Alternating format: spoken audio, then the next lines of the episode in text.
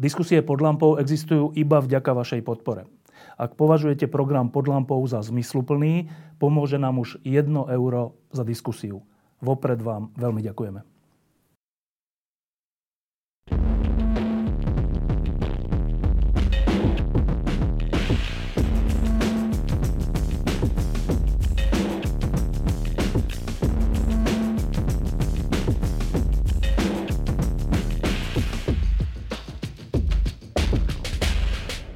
Dobrý večer. E, tu mal pôvodne na mojom mieste sedieť Ďuro Hybš, ktorý e, zorganizoval takúto diskusiu o korone, ale ako zodpovedný človek, keď zistil, že má teplotu včera, predvčerom, e, tak sa ozval a povedal, že či by sme to neurobili za neho a my pod lampou sme si povedali, že je to výborná zostava aj výborná téma, takže preto je to teraz pod lampou.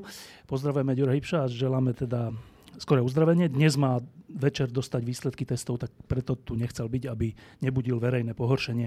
A ešte ma požiadal, aby som poďakoval pánovi Markovi Surkošovi, ktorý tu možno je, e, ktorý sa podielal na tejto diskusii a na tom, že mohla byť realizovaná. Máme asi všetci taký ten rozporúplný pocit z tých čísel, ktoré každodenne čítame. Niekedy je to málo, ale je málo testovaných. Naposledy to bolo včera 70 Eh, ľudí s, s diagnostikovaným vírusom. Um, tak hneď prvá otázka. Už sme v druhej vlne, alebo to je ešte pokračovanie prvej vlny, alebo už je to tretia vlna, alebo kde vlastne sa nachádzame, aby sme vedeli sa odpichnúť. Tak neviem, kto na toto najlepšie vie odpovedať. Epidemiolog. Áno, nech sa páči, pani Alexandra. Skúsim ja. Um, ja už som to povedala opakovane, zopakujem to, ani medzinárodní odborníci sa v tom nezhodujú, či je to ešte druhý pík, vrchol prvej vlny alebo už druhá vlna. Z môjho pohľadu je to druhá vlna, pretože keď sa na to pozrieme, keby sme si to len e, pozreli na grafe, stúpali nám čísla od marca po nejaký vrchol, klesli na nulu, teraz znova stúpajú. Čiže je to druhá vlna. Dobre, tak doplňujúca otázka. E, počujete mimochodom plus minus nepočujete, že? Prosím vás, dajte tam tie um, reproduktory niekto hlasnejšie. Um, k tej vlne, že uh, tak laicky, že keď sa povie vlna, tak sa myslí niečo také veľké, ale my na Slovensku sme mali v tých najhorších, mali sme vôbec niekedy nad 100 denne? Mali sme? Koľko sme mali najviac?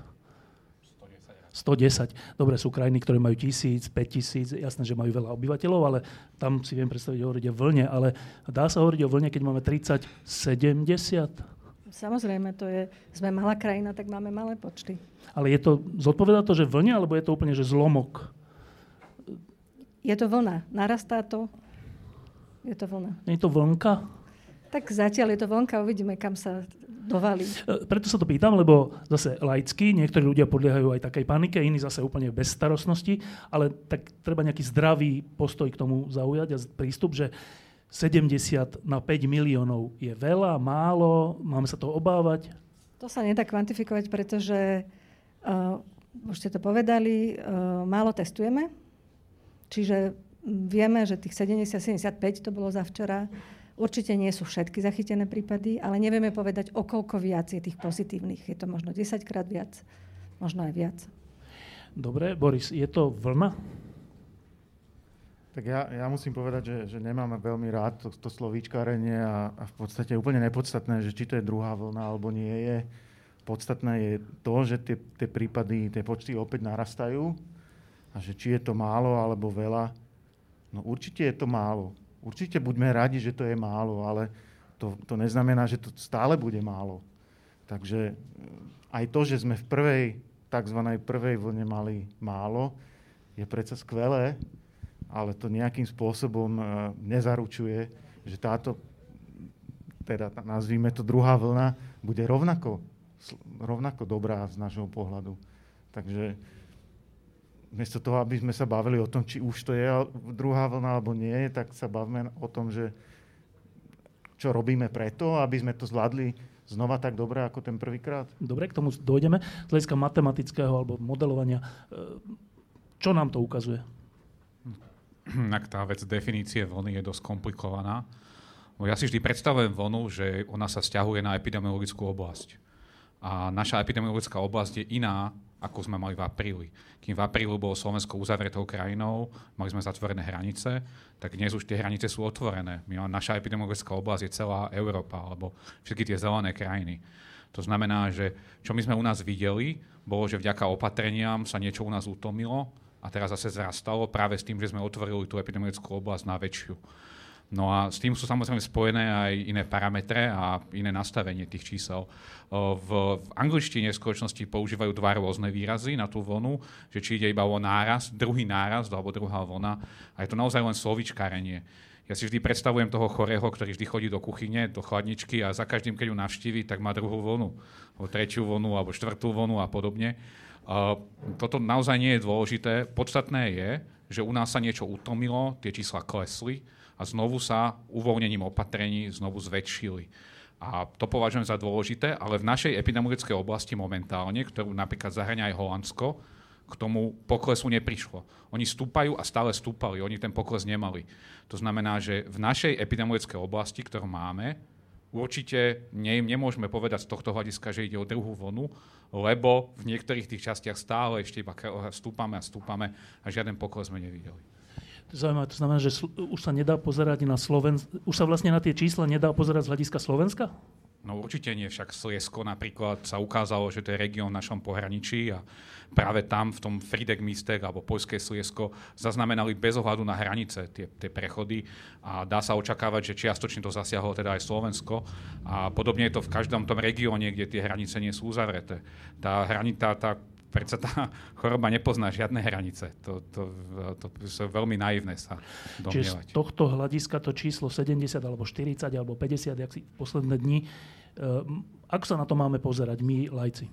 No na to číslo, to, možno sa k tomu ešte dostaneme. Podľa mňa to číslo je pomerne irrelevantné samo o sebe, ale mňa oveľa viac trápi, že sú tie tisíce ľudí chorých v, v Sliesku. Lebo to je naozaj veľmi blízko a, a to sú úplne iné čísla, majú iný počet nul a predstavujú o mnoho väčšiu hrozbu v princípe ako tých 73 prípadov, ktoré sú roztrúsené v jednotlivcoch po celom Slovensku alebo prípadne v jednej výrobni bagiet v Sládkovičove. Takže to mi, to mi príde, že to, to má úplne inú povahu. A práve tá povaha tých čísel je dôležitá. Nie, to, to číslo 73 môže byť dobrou aj zlou správou. Záleží, že čo, ktorých 73, čo sú to za ľudia a ako, ako to číslo 73 vôbec vystihuje tú situáciu u nás, čo nevieme, lebo my nevieme, koľko je v skutočnosti nakazených alebo teda tých infikovaných na Slovensku. Pálo, tebe, v tebe to číslo aktuálne 70x e, vyvoláva aké pocity? veľmi podobné ako tu mojich kolegov. Ja si myslím, že, že sme stále v takých že dobrých časoch, že uh, ma, nemáme komunitné šírenie, respektíve teda nevieme o ňom Povedz, aby sme rozumeli, čo je komunitné šírenie? No, že vlastne, vlastne, vlastne to už je šírenie za tým kontrolovaným klastrom. Hej, že povedzme, že, že už sa to nekontrolovane šíri ďalej, že proste nevieme identifikovať povedzme nakazaného a jeho okolitú rodinu alebo niekoho, koho stretol, ale že už proste je to nekontro- ľah, ľahšie povedané nekontrolovateľné šírenie. A No, ja, ja, ja absolútne súhlasím, dokonca súhlasím s tým, že to je povedzme aj, dochádza tá prvá vlna, pretože to je len prirodzený e, fakt, ktorý sa stal, že sa otvorili hranice a ľudia prirodzene cestujú a tak ďalej. Dokonca my vôbec nevieme, e, čo je dosť podstatné, že povedzme aj aký vek je tých nakazených, to je možno smerodajné číslo, je, že či ide o starých ľudí alebo ide o mladých, pretože prirodzene aj to možno hovorí iba, že je, sú to ľudia, no, ale to vieme, to vieme. No dobre, ale hovorím, že, že vo všeobecnosti e, ľudia to nevedia, že v podstate vy viete a ide vyslovene o, o mladšie ročníky, to znamená, že naozaj ide o ľudí, ktorí uh, sú mobilní, a, takže, takže to není až taký, že nejaký veľký problém. Ďalšie číslo, ktoré je smerodajné, je, že naozaj koľko ľudí z tých pozitívnych je neskôr aj hospitalizovaných a koľko je umrtí, čo je veľmi nízke. Čo stále hovorí, že sme v dobrých časoch. Že, že je leto, um, nie je to až také zlé, ale to, že môže prísť niečo oveľa horšie na jeseň, uh, netreba sa dívať iba na okolité krajiny, ale dívajme sa na tú južnú pologulu. Hej podľa mňa Boris ako virológ k tomu vie povedať oveľa viac, alebo niekto to sa zaujíma napríklad o chrípku alebo iné takéto infekčné vírusové ochorenia. Napríklad Austrália je teraz v strede zimy a to je prakticky ten najvyspelejší štát južnej pologule a vidíme, že tie umrtia tam naozaj rastú, že, že, že nevedia to nejak uchopiť a tu sa bavíme naozaj o krajine, ktorá je vyspelá, čo sa týka aj, aj zdravotníctva, čo sa týka povedzme vedy a výskumu, ktorá môže napomáhať. E, ešte sa vrátim k tomu, čo si teraz povedal, že, že z tých najnovšie nakazených je také škaredé slovo. Má sa používať slovo nakazených? Infikovaných. infikovaných. Z tých najnovšie infikovaných, z tých čísel, väčšina alebo veľa sú mladší ľudia a že to je vlastne dobrá správa, si povedal. Prečo je to dobrá správa? Mm, lebo to sú ľudia, ktorí proste sú, infik- sú nakazení, prejdú si to chorobou a vrátia sa späť do normálneho života. A, a v podstate môžu si dokonca vytvoriť krátkodobú uh, imunitu jednoducho ne, oni nezaťažujú zdravotný systém. To znamená, že to nie sú ľudia, ktorí pôjdu do nemocnice na ventilátory alebo nezomierajú. Hej, že to, to, je, to je to dôležité. Že... Po väčšine. Po väčšine, no. Po väčšine. No a to treba práve vysvetliť, lebo samozrejme v médiách sa teda vyťahujú také tie hraničné prípady a často teraz je možné čítať, že pozor, že to nie je tak, že mladí, keď to dostanú dokonca deti, tak vlastne to nevadí, lebo väčšinou budú bezpríznakoví a nič sa potom nestane, lebo sú prípady, keď to poškodí mozog, keď to poškodí tamto a ono, aj u mladého. Tak teraz dajte to prosím vás do nejakej mierky, aby sme rozumeli, čo sa týmto myslí. No, tým sa myslí, že, že tento vírus nie je čisto len vírus uh, respiračného systému, ale napríklad tým, že sa viaže na ten AC2 receptor, tak ovplyvňuje aj vaskulárny systém a je strašne veľa mm, eh, iných, iných mm, príznakov, možných komplikácií. Možných komplikácií, ale v tomto prípade ja by som teraz slovo predsa len dal Borisovi, lebo on je virológ uh-huh. a, a toto je jeho domena.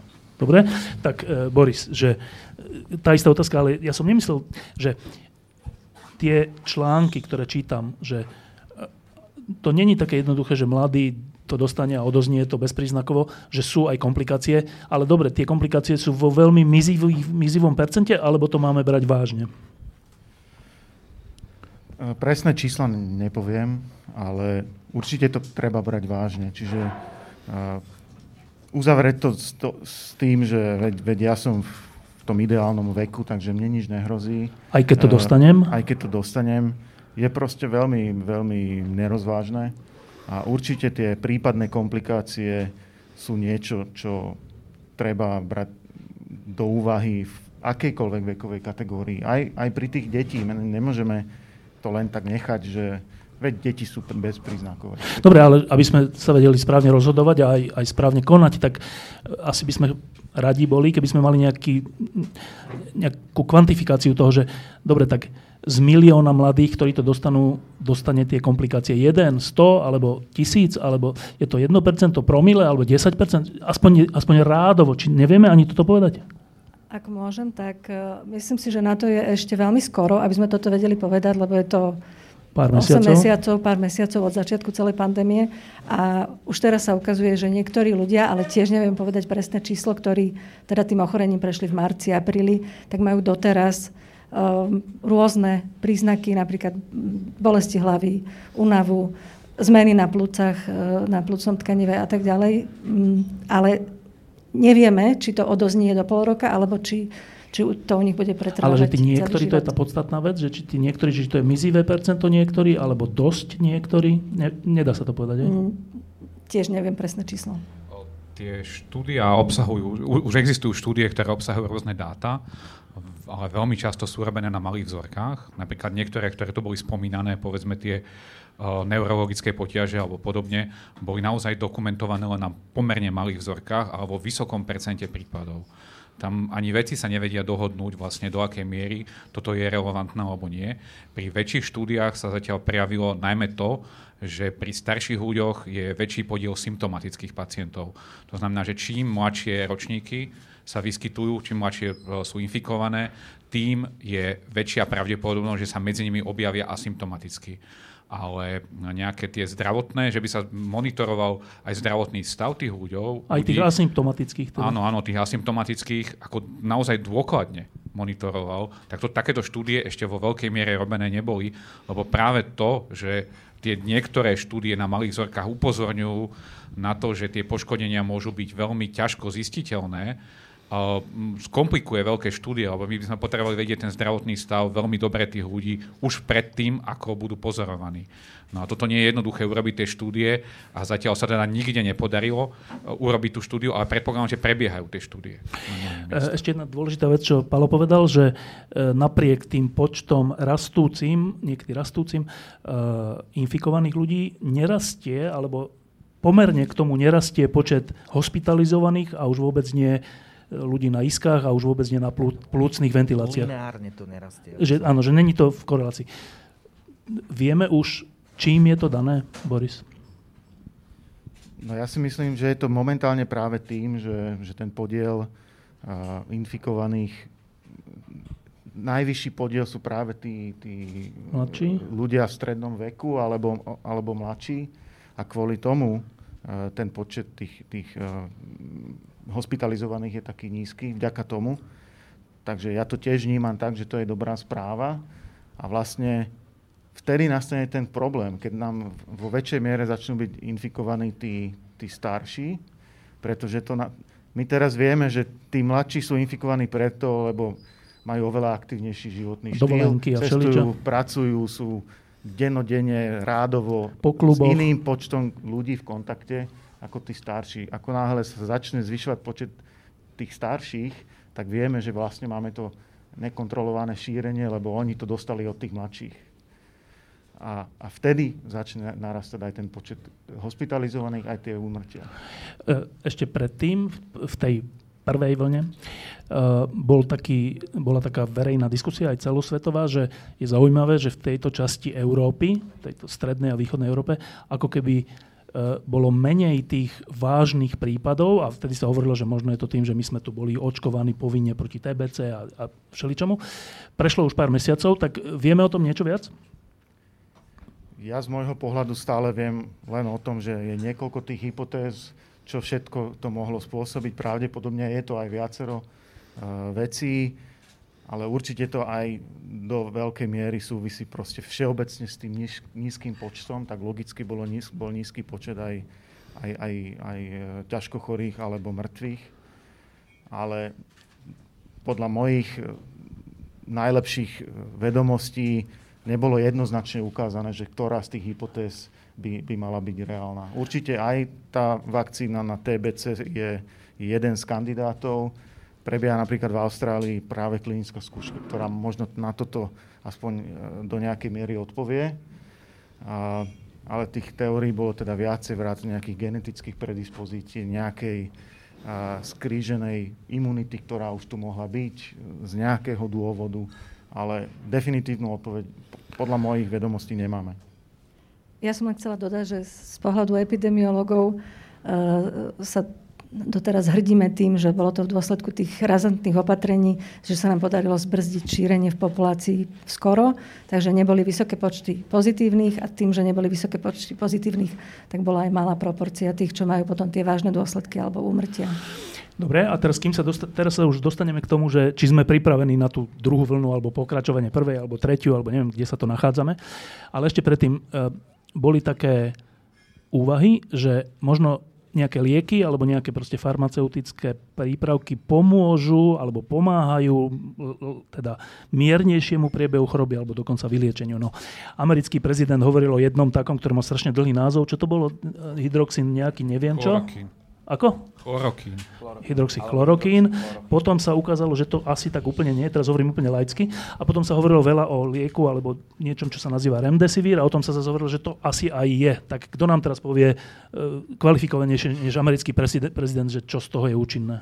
Nie som si istý, že by sme tu mali medicínskeho odborníka, ktorý by toto vedel naozaj ako dobre posúdiť. Ja by som sa ešte na sekundu vrátil k, tej, k tomu Slovensku. To prečo Slovensko, alebo povedzme aj Maďarsko má malý počet uh, jednak nakazených a jednak tých hospitalizácií, je veľkou záhadou. Akože toto si, toto si ľudia musia uvedomiť, že my nevieme naozaj, presne ako tu Boris presne povedal, uh, nevieme dodnes, čo boli tie kľúčové faktory.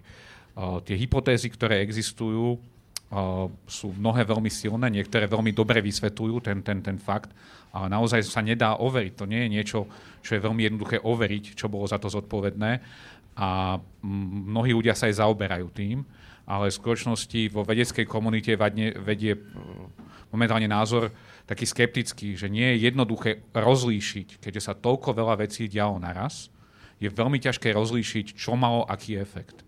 No a toto, na toto nie sú jednoduché otázky. To je, predstavme si, uh, hociakú situáciu, že sa nám niečo v živote stane a teraz chceme vedieť, že prečo sa to stalo. A každý, každý si uvedomí, že no, mohlo to byť spôsobené niečím, a, ale to bolo zase spôsobené niečím iným a niečím iným.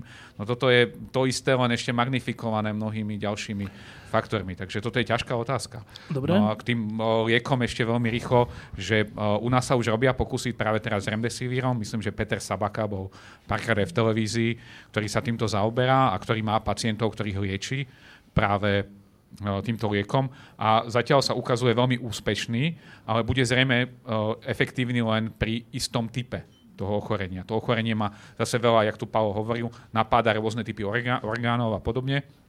To znamená, že nie je jasné, či ten remdesivir bude fungovať univerzálne alebo len špecificky na nejakú fázu. A zatiaľ to vyzerá, že na, na, na ktorú vec je... Tak toto ja absolútne netuším, ale viem, že na plúcne ochorenia funguje. Práve na ale to je to najdôležitejšie, nie?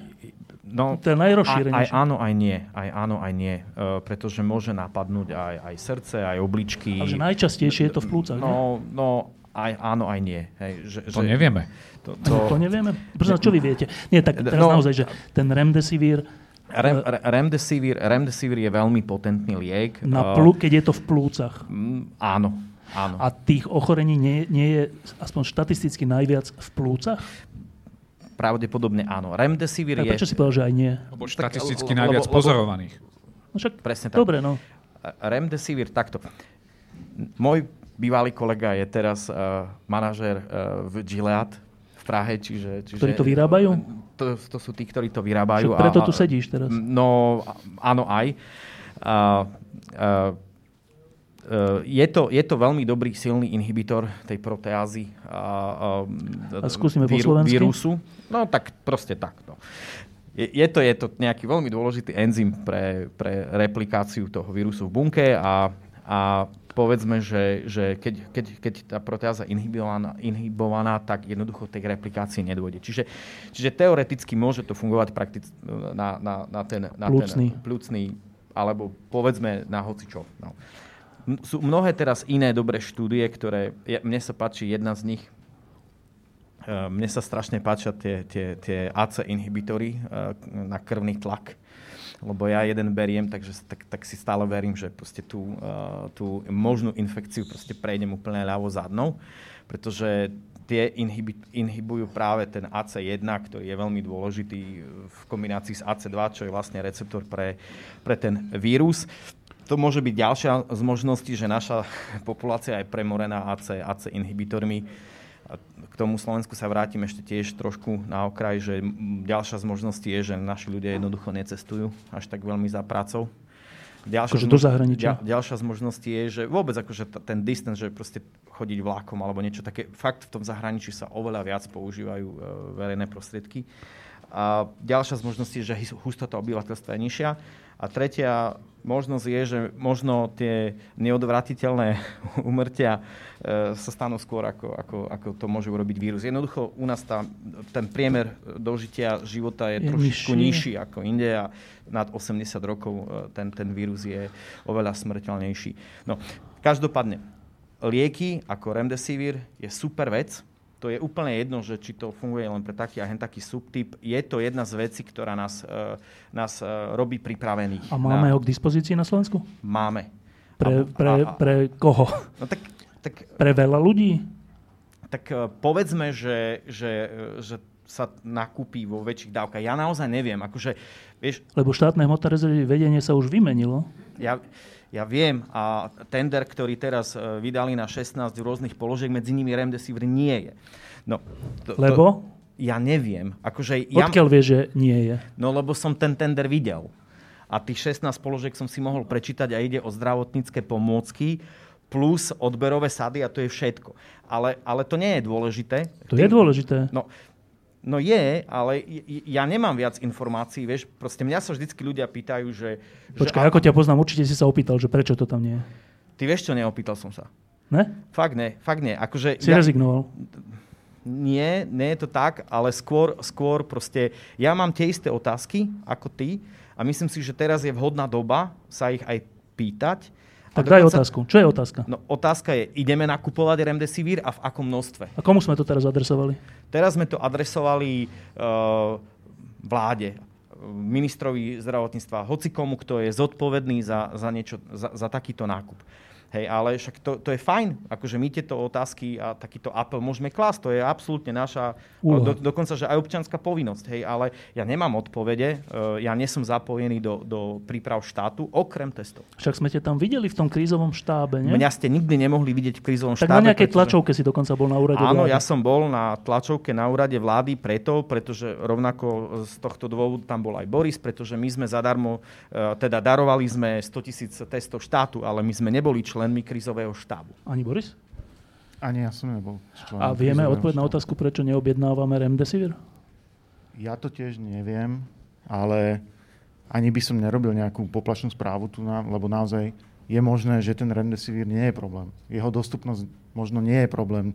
To treba, aby povedali naozaj tí, ktorí ho používajú. Dokonca ani cena nie je problém. Ten Gilead nastavil veľmi rozumnú cenovú ponuku Viem to určite preto, pretože klesli jeho akcie.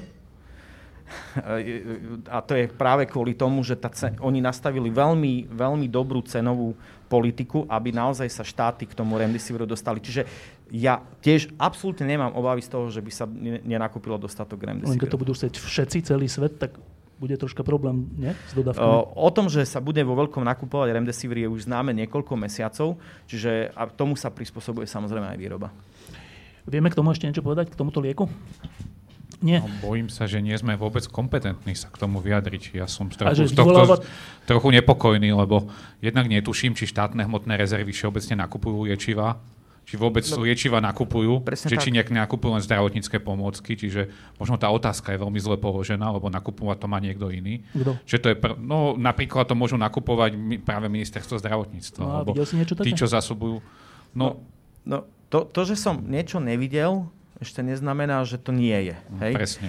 To, to, to, znovu, akože pýtať sa na to, tlačiť na to je absolútne relevantné, ale, ale uh, nešiel by som do diskusie, že, že, že niekto už na tom povedzme nepracuje. No, navyše s liečivami je to tak, že keď nám ich aj predpíše niekto u nás, a nie sú dostupné na našom území, tak sa dajú akože vyzvihnúť aj v zahraničných lekárniach. Však tak to funguje s mnohými inými liečivami. Áno, len preto Takže... sa to pýtam, lebo na Slovensku často vznikne taká panika, že my sme malá krajina a samozrejme silnejšie krajiny to vykúpia a my nebudeme mať nič. Tak preto sa pýtam, či sa na toto myslí, ale no, asi nevieme o tom nič. Nie sme vôbec kompetentní sa k tomu vyjadriť. Čo? Sa, pardon, a, no? že je to trošku komplexnejšie, lebo tých liečiv, okrem remdesiviru sa ešte uh, skúma viacero ale tiež si netrúfam sa k tomu vyjadrovať. Dobre, a jedno veto o tom druhom lieku, tzv. Trumpovom, tam sa ukázalo čo? Tam, tam sa ukázalo teda, že, že je to viac menej sklamanie a viac menej sa od toho upúšťa. Takže e, momentálne jediný vyslovene antivírusový liek, teda, ktorý je preukazne účinný a ktorý je akceptovaný a schválený, je Remdesivir. Okrem neho je veľmi zaujímavá iná skupina liečiv, ktoré sú v podstate na báze steroidov, ktoré pomáhajú vlastne, ktoré nepôsobia priamo proti vírusu, ale skôr v tých veľmi ťažkých prípadoch, kedy samotný problém už nie je ani tak vírus, ako ten masívny zápal, tak pomáhajú práve, práve s týmto. Čiže to, aj tento liek, ktorého názov už som v nejakej televíznej relácii tiež si nespomenul, ani teraz ho nepoviem, ale ten je tiež dobrá správa, ale je to dobrá správa pre všetkým pre tých veľmi, veľmi ťažkých chorých, ktorí majú možno o tretinu väčšiu šancu, že prežijú. Keď, keď ale, doma ten liek. Áno, ale obidva tieto lieky rozhodne nie sú riešenie problému tejto pandémie, že už máme lieky, tak môžeme byť v kľude. Dobre. Toto v žiadnom prípade. Dobre, a teraz sa dostaneme k tej hlavnej otázke. Uh, ja si pamätám tie prvé týždne a mesiace, keď sme neustále počúvali, že si tzv. kupujeme čas. že dobre, zavrieme hranice, zavrieme všetko, bude nás to veľa stáť, ale stojí to za to, lebo si kupujeme čas na to, aby sme vedeli trasovať, aby sme vedeli kúpiť lieky, aby sme vedeli e, všeličo iné, vymyslieť inteligentnú karanténu, vymyslieť všeličo, kúpiť plúcne ventilácie a všeličo a že to, preto musíme tie dva mesiace strpieť. Tak sme ich strpeli a teraz je na, na čase položiť otázku. Kúpili sme si ten čas a teda urobili sme tie opatrenia a, a všetky tie veci, ktoré keď príde druhá vlna, ktorá tu už asi je, E, budeme pripravenejší a budeme vedieť tomu vzdorovať bez toho, aby sme museli všetko zatvoriť. Tak, e, Pálo sa na tejto veci troška rozčulil nedávno na Facebooku, tak dám, dám jemu prvé slovo. Kúpili sme si čas? Ešte stále máme čas. Ešte stále máme čas a ja som sa teda na tom Facebooku ozval, pretože už som považoval za dôležité, aby sa z tohto stala téma, aby sa stala téma z toho, že musíme sa začať pripravovať, lebo stále sme v dobrých časoch. Aj včera ešte sme v dobrých časoch. Aj pravdepodobne dnes a aj pravdepodobne ďalšie 2-3 týždne sme v dobrých časoch. Čiže ten čas stále tu je, ale už sa veľmi kráti a, a presne mám tie isté otázky. Máme dostatok toho, alebo máme dostatok hen toho. Ja sa nebojím, že, že napríklad štátne hmotné rezervy naozaj nenakúpia dostatok rúšok a masiek a ochranných odievov a odberových sa. Toho sa vôbec nebojím. Dokonca nebojím sa ani o naše PCR testy, pretože ja viem, že máme kapacitu vyrobiť, že za mesiac vieme, vieme vyrobiť toľko, že má Slovensko na dva roky. Hej. Toho sa vôbec nebojím. Eh, ja sa bojím iných vecí. Ja sa bojím, že či máme dostatok epidemiologov. Ja sa bojím, že či máme, že či máme dostatok ľudí na UVZ-kách. Ja sa bojím, že či, že či máme eh, dostatok zdravotníckého personálu. Eh, ja, ja, ja sa bojím takých trošku, takých trošku iných vecí, ktoré my, my v tom systéme proste nevidíme Hej, a oni sú veľmi esenciálne, veľmi dôležité. Ja sa bojím, že či máme dostatočnú kapacitu testovania nie kvôli PCR testom, ale kvôli tomu, či máme dostatok kvalifikovaného personálu, alebo či máme dostatočne efektívnu logistiku, e, logistiku od odberu až po výslednú analýzu. Ja sa bojím, že či dokážeme napríklad diferenciovať chrípku a COVID-19 nie len na základe diferenciálnej diagnostiky, ale napríklad aj odbero, odberového miesta. Eh, obávam sa, že či máme dostatočnú eh, chytrú karanténu alebo e-karanténu, alebo či máme naozaj najkvalitnejší možný tracing, aký môžeme mať. Hej, toto sú veci, ktoré, ktoré, ktoré, ktorých sa Dobre, obávame. a keď hovoríš, že sa obávaš, tak to sa obávaš len tak všeobecne, alebo na základe toho, že vieš, že to nemáme? Nie, ja sa obávam na základe toho, že nemám dostatok informácií, Uh, že, že neviem. Hej, že proste, proste ja, chcem, ja chcem mať tie informácie. Ja chcem, aby, aby proste uh, nás nejaká skupina odborníkov alebo, alebo aj, aj ba minister alebo ba aj premiér proste informoval, že čo sa deje. Hej? Že to, to je prirodzené. Proste v pandémii je najlepšie, čo môžeš mať, je informovaný občan pretože informovaný občan e, nesklzáva do paniky a hysterie. A ty hovoríš, že ty, ktorý si pritom pomerne informovaný v tejto oblasti, sa cítiš neinformovaný, hej? No ja už som teda dosť neinformovaný, lebo moja, moja uh, najdôležitejšia pozícia, ktorú som ja v tejto pandemickej hre mal, sa v podstate skončila. Ja som vlastne, moja úloha bola vyvinúť čo najlepšie testy, PCR testy pre Slovenskú republiku aby boli dostupné, aby boli dostatočne lacné a aby bolo ich hlavne rýchlo a veľa hneď. Moja úloha týmto skončila. Ja som to naozaj dosiahol. Mám tu očitého svetka, ktorý ich aj používa a vie, vie o ich kvalite a ja už nemusím dokazovať nikomu nič. A v podstate som, som v pozícii normálneho občana, ktorý len chce byť dostatočne informovaný. Dobre, tak z vás troch niekto v jeho, v jeho otázkach viete ho nejakým spôsobom upokojiť? Ja ho neviem upokojiť, naopak ja sa pridám k um, tomu znepokojeniu, trošku som ho tam započula.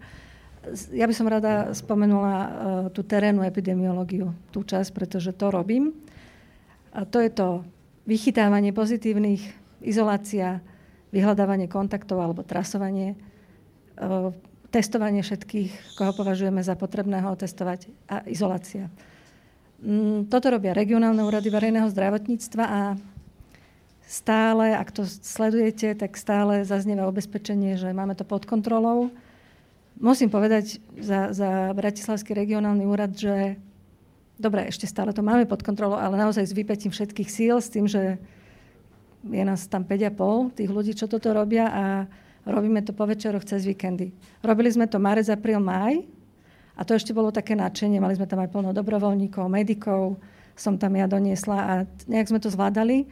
Potom prišiel jún, bola dobrá doba, všetko sa rozpustilo, takmer rozpadlo, aj celá tá štruktúra, aj odberové miesta sa pozatvárali mnohé. A ako začali sa znova vyskytovať tie nové prípady, tak to teraz pracne budujeme naspäť. Dobrovoľníci už nie sú, pretože už proste vyprchal ten entuziasmus a každý má svoju prácu. A teraz nám tej práce príbuda a je len otázka času, kedy to naozaj nebudeme stíhať. Ako nechcem šíriť paniku, ale ak sa nič nezmení systémovo, tak, um, tak môže byť problém. A to hovoríme o Bratislave, čo inde je možno ešte aj horšie, že? Mm, sú regióny, ktoré majú také nápory. Teraz to bol Trenčianský kraj, keďže tam mali výskyt vo viacerých firmách. A Bratislava má asi najväčší nápor v zmysle, že najviac ľudí sem prichádza zo zahraničia, ktorých všetkých musíme dať na testy a odsledovať. A keď toto hovoríte, tak to znamená, že čo? Že ten čas, ktorý sme si kúpili, sme v tejto veci, to znamená v nejakom personálnom vybavení tých e, centier, e, prepásli? Nie prepásli, ale zatiaľ sme ten systém neposilnili. Hovorí sa o tom, ale pokiaľ viem, tak zatiaľ nie je nejaké navrhnuté riešenie. A e, aká je príčina toho? To by som aj ja rada vedela, neviem. Mm, celý ten... Je to niečo zložité? Tak treba do toho systému verejného zdravotníctva, tých úradov verejného zdravotníctva vliať viac peňazí. To je, je to jednoduché, je to o peniazoch celé. Pretože keď tam bude viac peňazí, tak bude možnosť príjmať viacerých ľudí, e, nových ľudí, kvalitných ľudí, a potom ich treba viesť systematicky. Áno, ale ak tomu rozumiem, tak tie, to sú čo, regionálne e, úrady verejného, úrady verejného zdravotníctva. Teraz nehovoríme o stovkách a stovkách a tisícoch ľudí, ale hovoríme o teda nových najatých, ale na, tom, na, to, jednom, na, ten, na to jedno centrum, že 10 100, ľudí. 150 ale... epidemiologov na Slovensku. A potrebujeme... Zhruba. Potrebujeme dvojnásobok. No, ale to je z hľadiska výplaty a všetkého, že nič. Pre štát je to nula. Áno, tak tiež, aké je vysvetlenie, že tých ľudí sme nenajali? Neviem. Neviem, ako nie som pri tých, v tých rozhodovacích uh, telesách. Lebo takže... ak je to také dôležité, čo obidvaja hovoríte, aby, tý, aby to bolo personálne vybavené, aby ste to stíhali, mm-hmm. tak, tak ak ide iba o to, že nájsť 100 tisíc eur, alebo neviem koľko, tak to je pre štát nula, tak to mi nejde do hlavy, že by to neurobil. Je možné, že to bude musieť urobiť. Hovorím, zatiaľ je tá situácia ešte ako tak zvládateľná, ale môžeme prísť do bodu, kedy pretože nebudeme stíhať, tak e, nám budú unikať prípady a príde aj k tomu komunitnému šíreniu, ktorého sa zatiaľ tak desíme. Boris, je na toto nejaká odpoveď? Ja môžem len súhlasiť s tým, čo povedal aj už, už, už Palo. A teda určite sme si ten čas kúpili, pretože ten priebeh bol naozaj na dočakávanie dobrý u nás, čiže ten čas sme si reálne kúpili a ja len chcem dúfať, že, že bol naozaj využitý a môžem len naozaj veriť alebo chcieť veriť a dúfať, že na pozadí tie, tie prípravy celú dobu horúčkovito prebiehajú, ale bohužiaľ zatiaľ nemám ten pocit a naozaj je to asi naozaj naša občianská povinnosť teda povedať, že, že, že mali by tie prípravy prebiehať oveľa lepšie, ako prebiehajú. No počkajte, keď, keď hovoríte, že ty o tom nevieš, Boris Klempa o tom nevie, vy o tom neviete, tak dobre, tak teória, že ono to prebieha, len je to super utajené, že nikto o tom nevieme, je asi blbosť, nie? Asi áno, ale je fakt, že my nie sme v žiadnych rozhodovacích pozíciách. Dobre, ale vedeli by ste o tom, keby také niečo bežalo, nie? Tak zrejme každý v tom svojom, v tej svojej no. pod, podoblasti, ktorej sa venuje. Čiže ja by som mal o tom niečo asi vedieť v súvislosti s testovaním. A nevieme. A samozrejme, a, že... Tak niečo vieme, nie, niečo samozrejme vieme, hej, že vieme, že ministerstvo zdravotníctva pripravuje nejaké projekty, kde, kde chce navýšiť kapacitu testovania, chce si zadovážiť či už odberové sady, alebo aj, aj PCR testy. E, samozrejme, že niečo vieme. Celý problém je, že tento systém, ktorý tu máme, táto vláda zdedila. že ja, ja teraz nejdem nikoho obhajovať ani nik, nikoho haniť. Toto nie je záležitosť, ktorú my dokážeme zmeniť v priebehu 3-4 mesiacov. Jednoducho my tu máme v mnohých veciach nefunkčný systém. Ty môžeš mať skvelý nápad, môžeš byť aj veľmi akčný, môžeš napísať skvelý projekt, a doplatíš na klasické chyby e, v obstarávaní, v nejakých formálnych nedostatkoch grantu a tak ďalej, a tak ďalej, a tak ďalej. Hej, pozri sa. Teraz máme, e, aby som to trošku obrátil, lebo, lebo tu znovu, ja si myslím, že tu sedia skvelí ľudia, ktorí, ktorí majú čo k tejto problematike povedať. Ale táto téma, nemô- táto téma by nemala byť vedená nejakým, že, nejak veľmi negatívne, pretože ináč táto skladba má obrovskú, obrovskú pozitívnu výpovednú hodnotu. Hej, každý z nás je vedec, ktorý môže svojim kusom prispieť k taj, práve k tej pripravenosti a práve k boji proti pandémii. To, to, to je obrovské pozitívum, že my v podstate prídeme na to, že v boji v pandémii máme všetko doma. Proste všetko doma. My kľudne môžeme byť pripravení o mesiac. Hej? Len celá podstata je, že, že, že presne zlyhávame v takých malých detailoch. Hej? Napríklad teraz takýto malý detail. Sú výzvy, granty, a zrazu Bratislava je vyňatá. No a teraz a čo teraz? My, my epidemiologička z Bratislavy, Saša. Vírolog, e, rutinné testovanie v Bratislave. Skvelý matematik, ktorý, ktorý pomáha vláde už niekoľko mesiacov uh, interpretovať data. PCR testy. Všetko v Bratislave. Takýto malý detail a my sme teraz všetci odstrihnutí. Hej, máme skvelú nejaké APVV výzvu, každý z nás v podstate má nejaký podaný grant a každý ten grant má že brutálnu hodnotu na nejakú pripravenosť. Serologická štúdia, epidemiologická štúdia, diferenciálny test pre, pre uh, chrípku a COVID. Ríšo určite má niečo ešte geniálnejšie, než my všetci traja dokopy. Uh, a, a podstata je, že znovu, trvá to čas, vyhodnotenie, a teda, a teda, a teda. To, to, to, to, to nezmeníš tak, že tam dodáš nových ministrov a to, alebo že teraz proste skritizujeme ich a ono sa to pohne. Ten celý systém je skosnatelý. Ten celý systém za tie celé roky. A, a treba do ňoho jednoducho búšiť aspoň minimálne tými otázkami alebo hovoriť, ako sa to všetko dá riešiť. Proste z nás, ja som, z nás hovorí svojím spôsobom aj dávka únavy a frustrácie. Pretože my sme si kúpili čas, ale ty nevieš, že títo ľudia robili po nociach, po večeroch. Ja to viem, že ja som im, to hovoril. Ja som im koňaky nosil, že by vydržali ešte to rutinné testovanie. Ženy po nich kričali e, po telefónoch, že kde sú, že furt sú v práci. Manželia, deti, rodiny. To, to, není, to není, že títo ľudia teraz nerobia nič. Oni boli že unavení, oni si potrebovali normálne že oddychnúť. Dobre, stalo sa to a teraz musíme chytiť ten druhý dých. Ten Dobre, druhý tak dých. Dve, dve poznámky k tomu. Jedna, že ty vyzývaš, aby to nevyznievalo negatívne, ale však túto celospoločenskú diskusiu si začal ty svojim statusom na Facebooku, A ja ktorý som bol že čisto negatívny. Tak čo tu vyzývaš? Ja Že som, ja, jaký negatívny? Ja to bol som, úplne, že zle. ja som nepovedal, že je všetko zlé. Ja som povedal, Mám že ti ho prečítať? Hej, kľudne. Nie, nie, nie, ale dobre, však vieš, vieš ja, ja ti poviem, ako som Vieš, sa... akou vetou si to zakončil? Že bude znovu, proste... Že Nie, že ty bude budeš znovu... najväčší múdrosráč. Nie, nie, nie, nie, No nie, áno. nie, nie, nie, to hovoríš o inom statuse. No však ho, tak Tých dokonca ich máš viac. No, ja tak, viem, ale nie, nie, nie. Ja, ja, som, ja, ja som tento status, ktorý rozvedol túto, túto tému, ukončil, že a znovu, proste znovu budeme veci robiť v strese, panike a že bude hysteria a že už je to na no, šľach tak čo si trafenie. negatívny? N- n- nie som negatívny. To je pozitívne? No, dobre. Dobre. A nebudem sa tu teraz baviť, či to je pozitívne, negatívne. Pre mňa to bol apel, hej, že už poďme sa konečne o tom baviť. Pre mňa, čo je pozitívne, je, je to, že všetky riešenia na, na, na problémy, ktoré som tam vymenoval, my máme doma. My vôbec nemusíme ísť ani do Bruselu, ani do Amsterdamu, ani do Kodáne, ani do New Yorku. My všetko máme doma.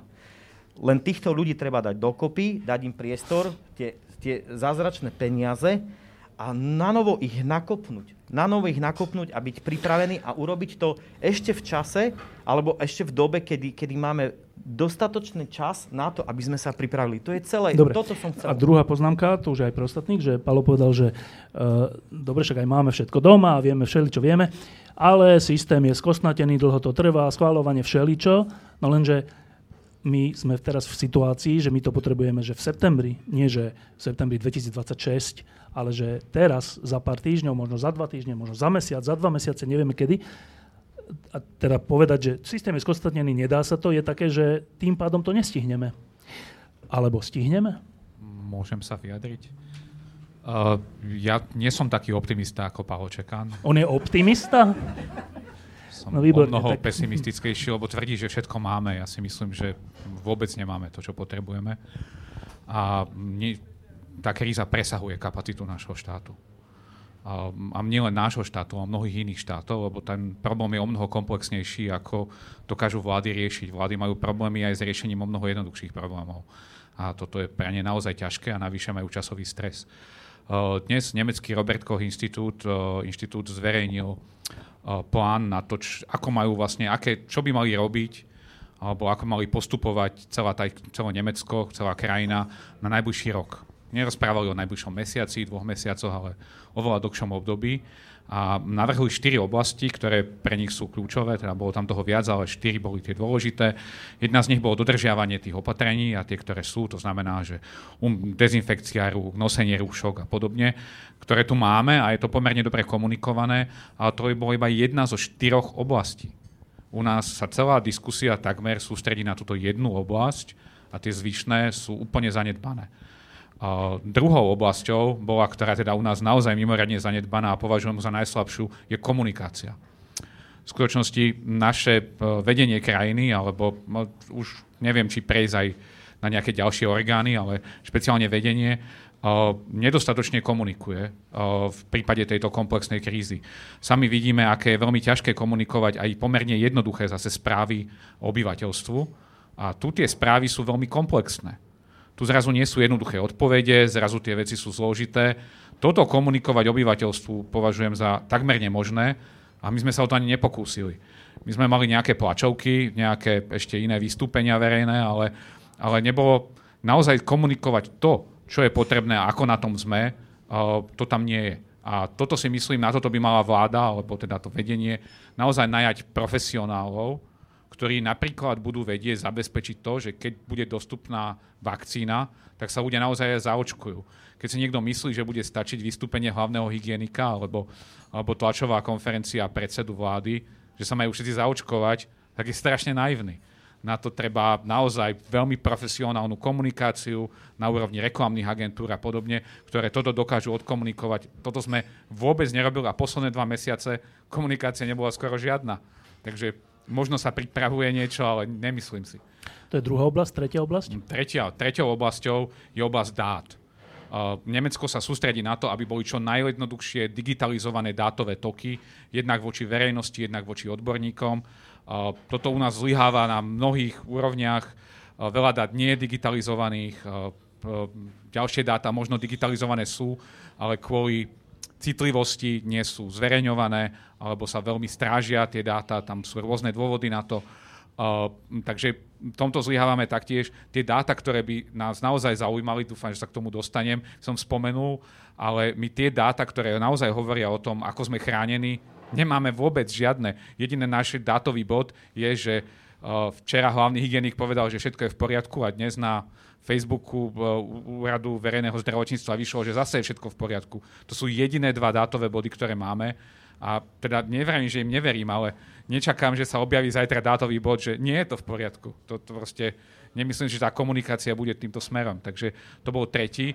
A tým štvrtým bola príprava práve testovacích kapacít, a všeobecne ako keby príprava na diagnostiku, ten diagnostický problém celej tej choroby, ktorý je spojený aj s tým, že potrebujú získavať najnovšie poznatky.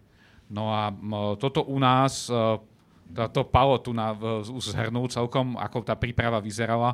Momentálne vieme, že máme asi 37 tisíc dostupných testov, čo pri úrovni testovania na Slovensku nedáva moc akože pokojný spánok ľuďom, lebo si to vie každý spočítať, koľko tých testov týždenne je a tých 37 tisíc regionálne rozdelených možno nie je dosť a nie je jasné, či to sú tie správne testy, až vlastne aká je vôbec ďalší postup tej diagnostiky. Tých nápadov je viacero a naozaj nie je jasné, že či to, to bude naozaj ako dostačujúce. Iba dve krátke otázky k tomu. E, aké dáta by sme chceli mať a nemáme? Teda máme tie laicky, že koľko bolo testovaných, koľko bolo infikovaných a tak, koľko bolo vyliečených ktoré dáta nemáme? Alebo nemáte, no, čo potrebujete? Ja som o tom popísal pomerne veľa, ale tých dát, ktoré by sme potrebovali, je, je spustu. Ale samozrejme nepotrebujeme všetky. Potrebujeme najmä, aby odborníci mali dostupné tie dáta. Ale poviem, poviem začnem naozaj s tým najdôležitejším, teda možno aj skončím.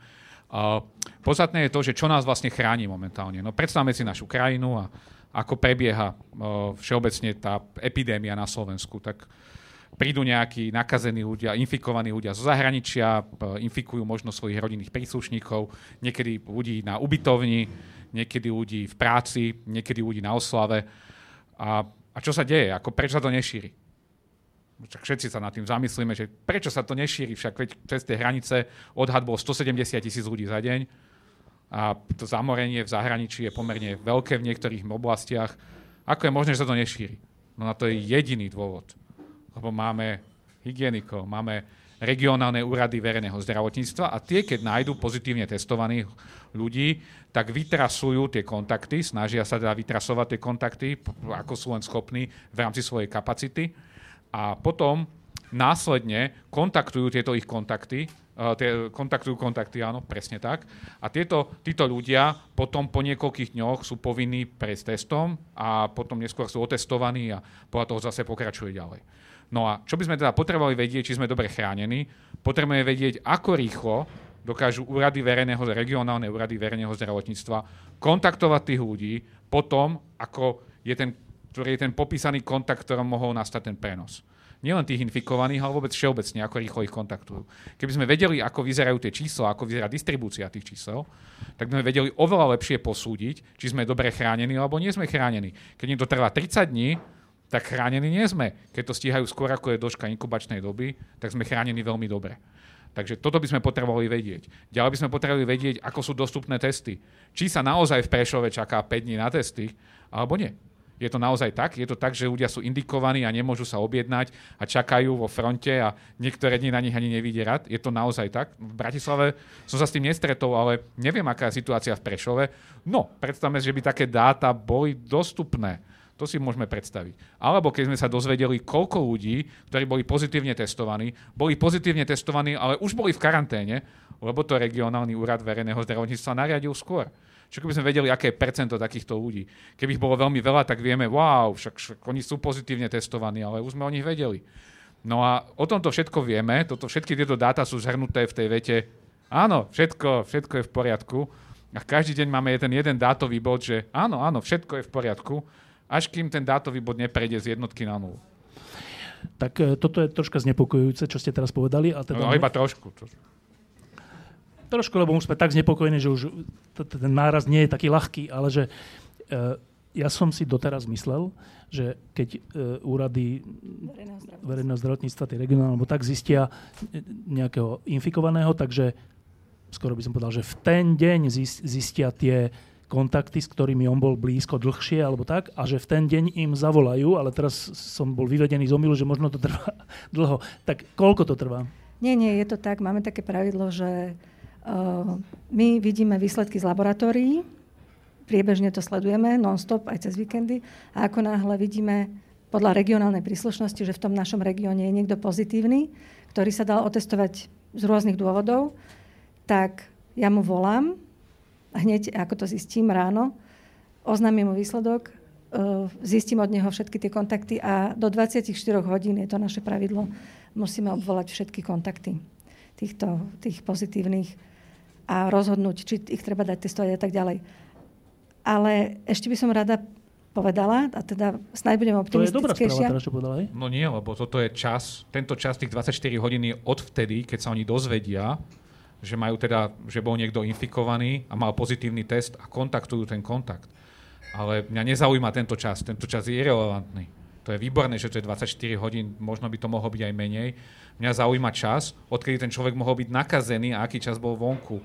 To znamená, že oni sa dozvedia, oni z toho vedia odhadnúť, kedy bol ten čas kontaktu toho človeka, ktorý už je pozitívne identifikovaný teda tým testom, od toho možného ďalšieho nakazeného, nainfikovaného. Ten čas ma zaujíma. To znamená, že keď ja zistím, že Štefan Hríb sa nakazil týždeň dozadu, sa stretol s niekým iným, Martinom Možišom, tak uh, mňa zaujíma, to, že keď dojdem dneska na Štefana, Štefana Hríba, že bol pozitívne testovaný, mňa zaujíma to... Pred týždňom, s kým som sa stretol, nie zajtra, presne tak, nie včera. A, presne tak a mňa zaujíma, ako rýchlo dokážu toho Martina Mojžiša dostať do tej karantény. 6 dní dozadu. To už je 7 dní dozadu. To znamená, že to už je pomalé. A to je hneď a... otvorená otázka, to robíte? Presne tak. Robíme to samozrejme. Že dozadu? Dozadu, 14 dní dozadu. Pretože to je to maximum tej inkubačnej A to robíte tak, že on sa má rozpamätať, alebo áno, ešte nejak áno. inak? Iba tak? Iba tak. Boli pokusy v rámci tej inteligentnej karantény, že ale teda to nikdy nebolo spustené, Cez nikdy mobily? to nefungovalo, že by ten človek, ktorý vie, že je pozitívny, uh, povolil tomu operačnému systému, uh, Vytrasovať aby ho tie kontakty. vytrasoval dva týždne dozadu, a, ale to by museli, musela by väčšina populácie s, s tým súhlasiť a dať, sprístupniť tieto svoje údaje, čo majú mobilní operátori a vlastne ten systém by sám vedel rozpoznať, kto bol, bol v úzkom kontakte a ten človek by dostal o tom notifikáciu, sám by sa prihlásil na úrad a tak ďalej. Ale musím povedať, že my to síce robíme uh, pomocou papier, pero, telefón, ale robíme to dobre, očividne, pretože doteraz to fungovalo. Uh, ale iné som chcela povedať, ale ono to s tým úzko súvisí. Budem snáď optimistickejšia ako túto páni. Um, v niečom sme predsa len ten čas získali a pripravujeme sa na, tú, na, na, na, na to nasledujúce obdobie, pretože už vo viacerých sektoroch sa pripravujú tzv. alert systémy alebo semafory uh, na to, aby sme vedeli uh, vypínať, zapínať miesta, školy, prevádzky podľa potreby. Teda. Regionálne, lokálne. Čiže už sa neplánujú nejaké veľké opatrenia, také, aké tu boli doteraz, pretože už vieme dosť na to, čo sú tie kritické body, ktoré musíme mať pod kontrolou. A tie alert systémy, napríklad na, zdra- na ministerstve zdravotníctva sa pripravuje, na ministerstve školstva, pre tieto sektory určite sa ešte pripravujú aj nejaké menšie, lokálne. A tie uh, už aj na základe diskusí uh, o týchto potrebných údajov E, sú postavené aj na takýchto indikátoroch, čiže nie len denný počet nových prípadov, ale aj kapacity regionálnych úradov verejného zdravotníctva, kde máme aj tieto časové parametre, tie, tie intervaly, ktoré potrebujeme sledovať, aby sme vedeli, či tie úrady stíhajú alebo nestíhajú. Takisto je tam celá jedna doména venovaná zdravotnej starostlivosti, počty lôžok, všeobecne e, nemocničných, počty lôžok na iskách a tak ďalej. Čiže ten semafor, najmä ten zdravotnícky, bude taký komplexný, ešte je to v procese, ale um, mal by nám pomôcť spolahlivo určiť, ktoré, ktoré, ja neviem, ktorý okres je momentálne v oranžovej fáze alebo v červenej fáze a čo to vyplýva. Že všetci teraz musia nosiť rúška všade, aj v lese. To akože trošku pre, preháňam, ale proste bude to presne nastavené. A z toho, čo hovoríte, teda vyplýva taká, taký uzáver jeden, že asi tie opatrenia, ktoré sme tu zažili počas marca, apríla, to znamená, že všetko bolo zatvorené, hranice boli zatvorené, niektoré firmy celé boli zatvorené, všetko, že toto nás už asi nečaká, že čaká nás to v lokálnom rozmere, že v nejakom, nejakom, nejakej štvrti alebo v nejakom mestečku alebo tak, že to celoštátne nás už nečaká? To sa dá povedať? O, taký je plán, pokiaľ viem. Nikto už nechce tie celkové opatrenia z rôznych dôvodov. A ako neviem to slúbiť. Je možné, že nastane taká situácia, kedy bude potrebné k ním siahnuť, ale zatiaľ je plán taký, že pôjde sa naozaj takto cieľene, lokálne. A ešte k tomu, k tým mobilom, že to sme nejak nevyslovili, že to nie je možné kvôli tomu, že neprešiel ten zákon? Tam bolo viacero dôvodov, ale bolo to áno, ochrana osobných údajov. A v iných štátoch to robia ako potom? Nie, ani v iných štátoch to nefungovalo. Tam, kde to fungovalo, to fungovalo chvíľu a z presne týchto istých dôvodov to potom museli stiahnuť. Z, z hľadiska ústavnosti alebo niečo také? Áno. A keby to ľudia, dobr, ľudia to nechcú dobrovoľne, to je po, problém? Mm, ja si myslím, že viacerí ľudia by to dobrovoľne chceli, ale na to, aby to fungovalo, aby to malo zmysel, tak by to museli byť, muselo byť 90% populácie by sa tam musela zahlasiť. Lebo inak mi to nepomôže, keď to bude len každý desiatý okolo mňa, tak nevychytá to tých, čo sa mohli nakaziť. A to, že sa tam 90, že si myslíte, že by sa 90% ľudí k tomu neprihlásilo, to vychádza z toho, že my sme už takí, že, všetk, že sme takí podozrievaví aj voči vakcínám, aj voči všetkému, takže by sme sa neprihlásili? Toto? Áno, určite. A tak veľa ľudí má a priori uh, taký postoj, že nechcem, aby ma sledoval nejaký systém, pretože tie údaje môžu byť zneužiteľné.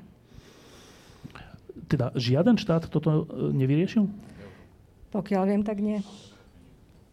A kde, kde V? Európe to pomerne zlyhalo, v Ázii to bolo pomerne úspešné, tie niektoré aplikácie, ale mm, nikde inde sa to nepodarilo vlastne dostať do funkčnosti. A ste z toho smutní, alebo je to normálne? Mm, Nemyslím si, že mm, tak je to problém, lebo tam bolo navrh, dokonca boli navrhnuté ďalšie algoritmy, ktoré mohli naozaj dať aj epidemiologom viac informácií o šírení. Tam bolo veľa vecí, ktoré by sa s tým získali. A, takže je to škoda, že to nenastalo, ale samozrejme, že akékoľvek opatrenia, ktoré sú veľmi plošné, a toto je plošné opatrenie, sú nepopulárne. A toto je jedno z nich a tu, bolo, tu nastal aj problém teda s tým ochranou osobných údajov. Ale ešte spomeniem úplne jednu malú vec, že ja som tu spomínal, že tá epidémia sa už nerieši teraz lokálne v rámci krajiny. Tu keď hovoríme o lokálnych ohniskách, nás v Bratislave musí zaujímať nielen to, ako sa trasuje v Prešove, ale ako sa trasuje v Heimburgu. To znamená, že zrazu tá vec uh, zmení úplne svoj charakter. Ako náhle vlastne máme otvorené hranice, my musíme začať premýšľať úplne iným spôsobom. Že zrazu, zrazu je dôležité, že či v Rajke uh, je dostatočné trasovanie, či tam je ochrana. A toto nie je pod kontrolou našej vlády. Takže ešte v čom zlyhávame trochu je tam medzi nadnárodná spolupráca tých krajín. A takúto koordináciu, že by sa robila Bohužiaľ, to som nezaznamenal, že by bola vo väčšej miere. A toto považujem za pomerne veľké nešťastie toho celého. A preto to nadviažem na tie e, aplikácie, lebo práve tá mobilná aplikácia mala význam práve na celoeurópskej úrovni a boli pokusy globálnych gigantov, ktoré teda technologické firmy chceli zaviesť tie aplikácie, ale ani tie sa nepoužívajú. Takže myslím si, že tam bude vážny problém s adaptáciou uh, takej technológie. Ešte, ešte jedna vec k modelovaniu, keď, keď už ste tu. Uh, na začiatku, v tom marci, apríli, uh, sme so zdesením sledovali tie matematické modely, že tak bude tu, že 500 tisíc uh, infikovaných, alebo neviem, a tým pádom na tých iskách tisíce a na plúcnych ventiláciách stovky, ale my nemáme stovky ventilácií, čiže vlastne zomrú tí ľudia a tak, ale boli to, že strašne vysoké čísla. A potom realita bola taká, že tie čísla boli, že rádovo, rádovo, rádovo nižšie. A nejakí ľudia hovorili, že počkajte, vy matematickí modelári, to čo nám tu, to, to ste nás strašili? Tak e, teraz sa pýtam, že to ste nás strašili? No, ja budem len veľmi krátko sa k tomu vyjadrím, lebo to je úplne iná téma a nerad by som odbočoval tým smerom, ale uh, pravda je taká, že my nevieme, či tie modely zlyhali a neprepovedali správne čísla. My nevieme, či sme nemali na Slovensku 2,5 milióna nakazeného, nakazených. Dodnes to nevieme a nemyslím, že to vôbec zistíme. To znamená, že my nevieme, aký bol rozsah tej epidémie, nevieme ani kedy bola úplne. My vieme len, koľko sme pozorovali pozitívnych testov, to je tak všetko, čo je nič čo nie sú takmer žiadne relevantné údaje, ktoré No nám... ale vieme, že na tých iskách a na tých plúcnych ventilátorov bolo rádovo menej, to vieme. No to vieme, ale tak to, to, to je niečo, áno, tam bolo viacero parametrov predikovaných a tie vychádzali z, z tých smrtností tej choroby z tedajších údajov, tie sa potom spresnili, zistili sa, že tie miery sú nižšie, ale bez ohľadu, ako áno, v, tom, v tej miere hospitalizácií a isiek no. to určite nebolo úspešné, ale či, či neboli správne tie predpovede počtu nakazených, infikovaných, to nevieme. To je inak veľmi zaujímavá vec, lebo v tom čase, keď teda ten, tá predpoveď bola radovo v miliónoch no. uh, tých infikovaných, náš model hovoril asi o tisícke, že vlastne ten, ten vrchol epidémie u nás bude asi tisíc. Čiže rozdiel je v tom, že my sme teda predikovali zdá, že... Kto my? No ja s mojou manželkou sme mali model. Ja, iný ktorom, model, áno, dobre. Áno, áno, bol iný. A to model. My sme, ale my sme nesnažili sa modelovať počet infikovaných v populácii lebo o tom sme nemali žiadnu informáciu. My sme modelovali počet pozitívnych testov. No a to je niečo iné. A je to relevantné? Je to vôbec zaujímavý údaj? Dobre, to sme vedeli. Môžeme si povedať, aký sme strašne dobrí, že vieme predpovedať počet pozitívnych testov, ale, ale z toho sa ako nenajeme. To je dosť nepodstatná informácia, musím Dobre. povedať. No a, a v tom prípade možno tých 2,5 milióna bol relevantnejší údaj, ktorý nevieme, či sa potvrdil a dodnes ako žiadna krajina nevie, žiadna krajina neurobila takú štúdiu, ktorá by povedala, koľko naozaj infikovaných Ale boli také pokusy aj v Nemecku, aj v Česku, že sa urobila taká tá... Protilátková štúdia, protilátkový áno, ale že na spoločný. veľkej vzorke v nejakom, Áno. nejakom okrese alebo kraji. Áno, ale A tam sa ukázalo, že to určite nie tam sa neukázalo vôbec nič. nič sa Musím povedať, neukázalo. že, že štúdia v Českej republike bola vyhodené peniaze do, do vetra, lebo namerali takú úroveň, ktorá bola pod úrovňou senzitivity toho testu. To znamená, že nevedeli, či majú nula nakazených alebo milión. To znamená, že uh, v tom momente, keď je, keď je presnosť testu nižšia, ako je odhadovaná miera toho, ktorú mám vlastne signálu v populácii, tak ten test nemôžem robiť, ten test nedáva žiadnu informáciu a jeho výsledok môžeme iba rôzne interpretovať, kto chce, ako chce. A v Nemecku? Nie, v, Ra- v Rakúsku bola, v Rakúsku? V Rakúsku bola, bola lepšia kde, štúdia, kde bola lepšia, kde bolo kde im vyšlo. 1700 Áno. a A 30. koľko ukázalo percent? 30 z 1700 Áno. bolo randomne. To znamená, koľko je to percent? No, Fú, No, e, 3%. Tých štúdí, Ne, tých štúdí ktoré boli týchto protilátkových, sa už 3%. urobilo strašné množstvo vo veľa krajinách a mnohé boli teda lepšie ako v tej Českej Dobre, ale republike. nikde to nebolo, že 50%. Uh, boli miesta, boli lokácie, kde namerali ten uh, množstvo protilátok uh, v radovo v desiatkách percent, aj do 30-40 percent. A z toho potom vychádzali nejaké ďalšie úvahy, ktoré, ktoré sa dajú potom viesť. Podstatné ale je, že tieto celoplošné uh, štúdie zachytávajú len protilátky. Dnes už vieme, že protilátky možno nie sú jediným signálom, teda nenutne každý si vytvára protilátky, ďalej životnosť protilátok nemusí byť až taká dlhá. To znamená, že tento test mapuje len množstvo výskytu protilátok v populácii, ktoré ešte je veľký problém aj s tým náhodnou vzorkou tých ľudí, lebo tam sa ukázalo, mnohé mali met- z tej štúdie mali metodologické problémy. Takže uh, tieto dáta dávajú akúsi informáciu, ale vždy musíme byť veľmi ako dôkladní v tom, ako interpretovať. Áno, ale keď ste to už teda povedali a teraz všet- všetci o tom budú rozprávať, že tam ten povedal, že možno aj 2,5 milióna Slovákov tým už prešlo, no tak, tak, tak vy ostatní, že áno? to, to nevieme. To vôbec ani nevieme. Ale že nevieš to vylúčiť? Uh, no, skôr áno. Čo skôr áno? Keď, keď pozriem na tie randomizované štúdie inde, No. no. tak proste skôr áno. Proste nie je možné, aby, aby, aby uh, tu bolo 2,5 uh, milióna nainfik- i- infikovaných, ale podstata znie v niečom úplne inom. Počkaj, len pre ne- ukludnenie verejnosti, alebo Pre- naopak, pre zneužívanie. Ja, ja, ja, ja proste, mne to, je, moje, moje, se, môj sedliacky rozum mi hovorí, že to tak jednoducho nemohlo Boris? byť. Ja si tiež myslím, že, že určite tu 2,5 milióna nebolo. Ani milión. Proste nebolo. Ani milión. Ani milión. Tiež si myslím, že nie, lebo by sme videli viac tých hospitalizovaných a viac umrtí. Dobre, hneď sa dostaneš k tomu, čo si povedať. A teraz ešte vy ste povedali takú zaujímavú vec, že Nie, Ešte, ešte tá odpoveď je taká, ja netvrdím, že ich bolo 2,5 ale že milióna. mohlo. Nie, ja tvrdím, že nevieme rozhodnúť o tom, či to číslo bolo správne, alebo nebolo správne, alebo sa priblížilo. Naozaj nevieme. Môžeme mať na to názor, No, tak ale na čo sú také modely, ktoré nevieme nejako verifikovať? ale my nevieme, koľko je tých chorých. Ako No to máme hovorím, veriť? že- ale To je potom- ako keby sa losovali čísla športky, podáme si 6 čísel, ale nevieme, aké vylosovali. No dobre, ale že potom je, ja by som chcel byť taký modelár, že urobím taký model, ktorý sa ale nedá nejako verifikovať. Ale ten model predsa nebol za, zámerom toho IZP nezostávalo model kvôli tomu, aby predpovedalo počet chorých. Oni predpovedali scenár, ktorý mal hovoriť, že ak veci u nás budú bežať veľmi zlým spôsobom a nastane u nás nekontrolovateľné, nekontrolovateľné šírenie, koľko ventilácií, povedzme plusných, by sme potrebovali. Oni počítali najhorší možný scenár v daný moment, ktorý nás mohol postihnúť, aby sme vedeli nastaviť kapacitu zdravotníckých zariadení. Áno, ale Oni nepredpovedali, koľko je najlepšom- chorých. Nie, nie, nie. Aj v tom Oni najlepšom nepredpovedali počet chorých. To je veľmi zlá interpretácia. Nie, nie, to, že to niekto tak Počkajte, interpretuje... ale to ja nehovorím, ale aj v tom najlepšom prípade, keď urobíme veľké opatrenia, v tom modeli bolo, že oveľa viac na ventiláciách a oveľa viac na iskách, než v skutočnosti bolo. Áno, potom aj v tých ďalších verziách, oni potom, ale už tá druhá verzia, prvá verzia mala mimochodom chyby v sebe. To zas, ja ju nejdem zastavovať, tam zastávať sa tej, tej, tej prvej e, štúdie. Tam boli mnohé chyby, ktoré boli vážne. Neskôr sa ale ukázalo, že aj keď sa odstránili a použili sa vtedajšie odhady dát, tak tá štúdia nevyšla veľmi inak.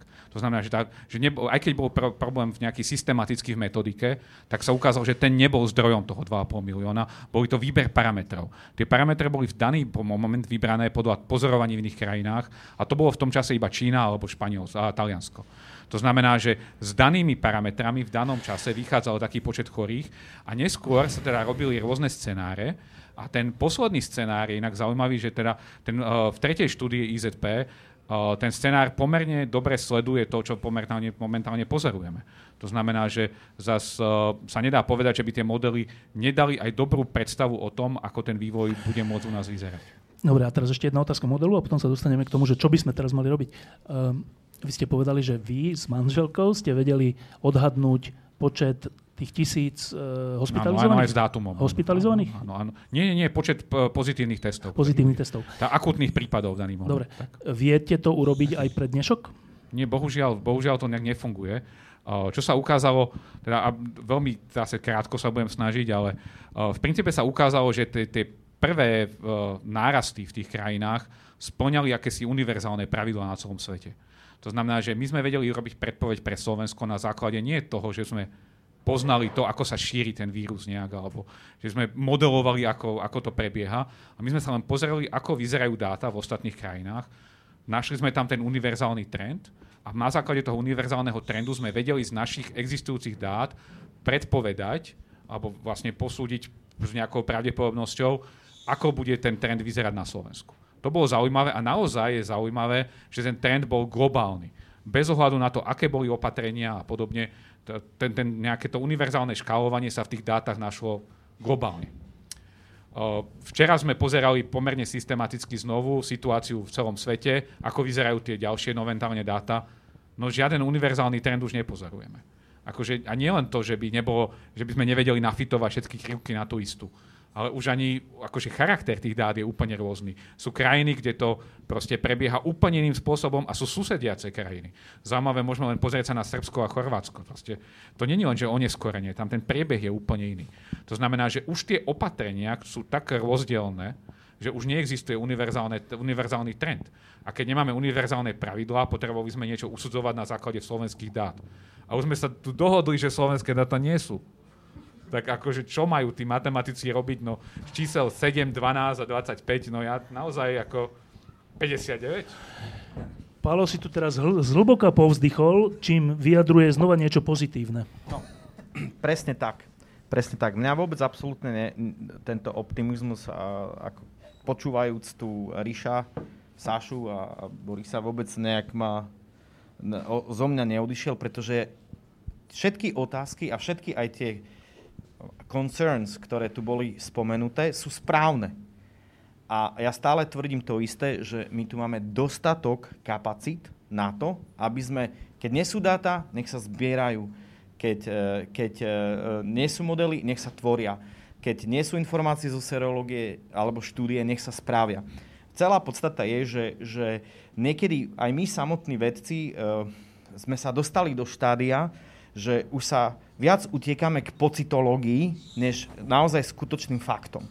A fakty sa nedajú nejak inač získať, než vedeckou prácou. To je proste fakt. A aj, aj pri pandémii veda a výskum je, je možno tá najdôležitejšia zbraň, ktorú máme. A znovu opakujem to, aj tie štyri základné e, oblasti. oblasti, na každú jednu z nich dokážeme nájsť riešenie doma.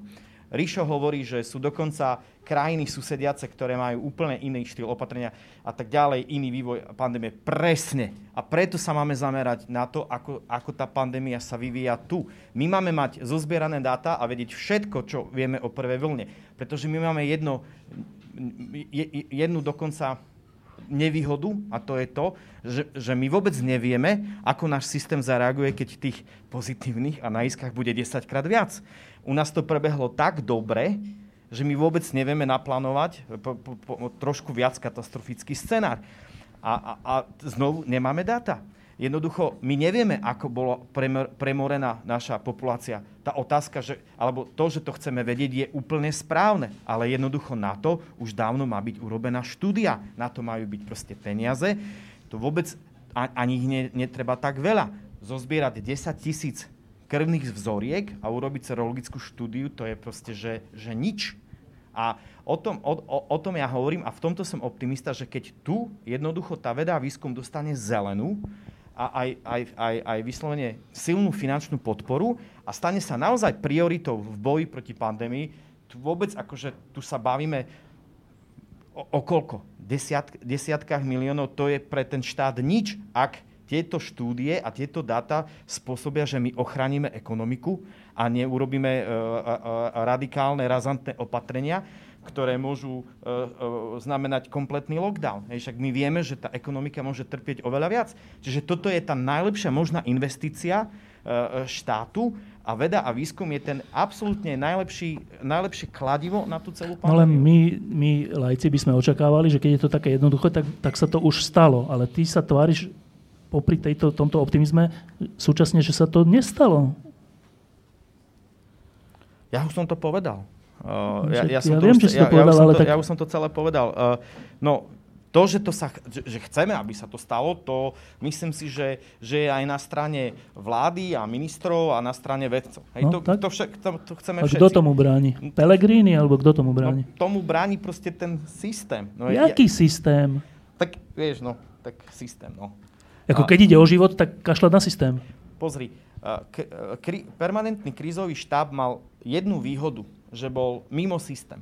To znamená, že vieš, v dnešnej dobe, To keď... teraz nehovor, lebo bude zrušený. No, on je, on už neexistuje, ale, Mm. ale, ale to je tá, tá celá podstata. Ty, keď dneš, v dnešnej dobe chceš niečo spraviť, tak máš, povedzme, ministra, ktorý to povie štátnemu, tento povie generálnemu, tento povie e, riaditeľovi úseku, ten riaditeľovi pod úseku a ten konečne vykonávateľovi. Zober si ten čas.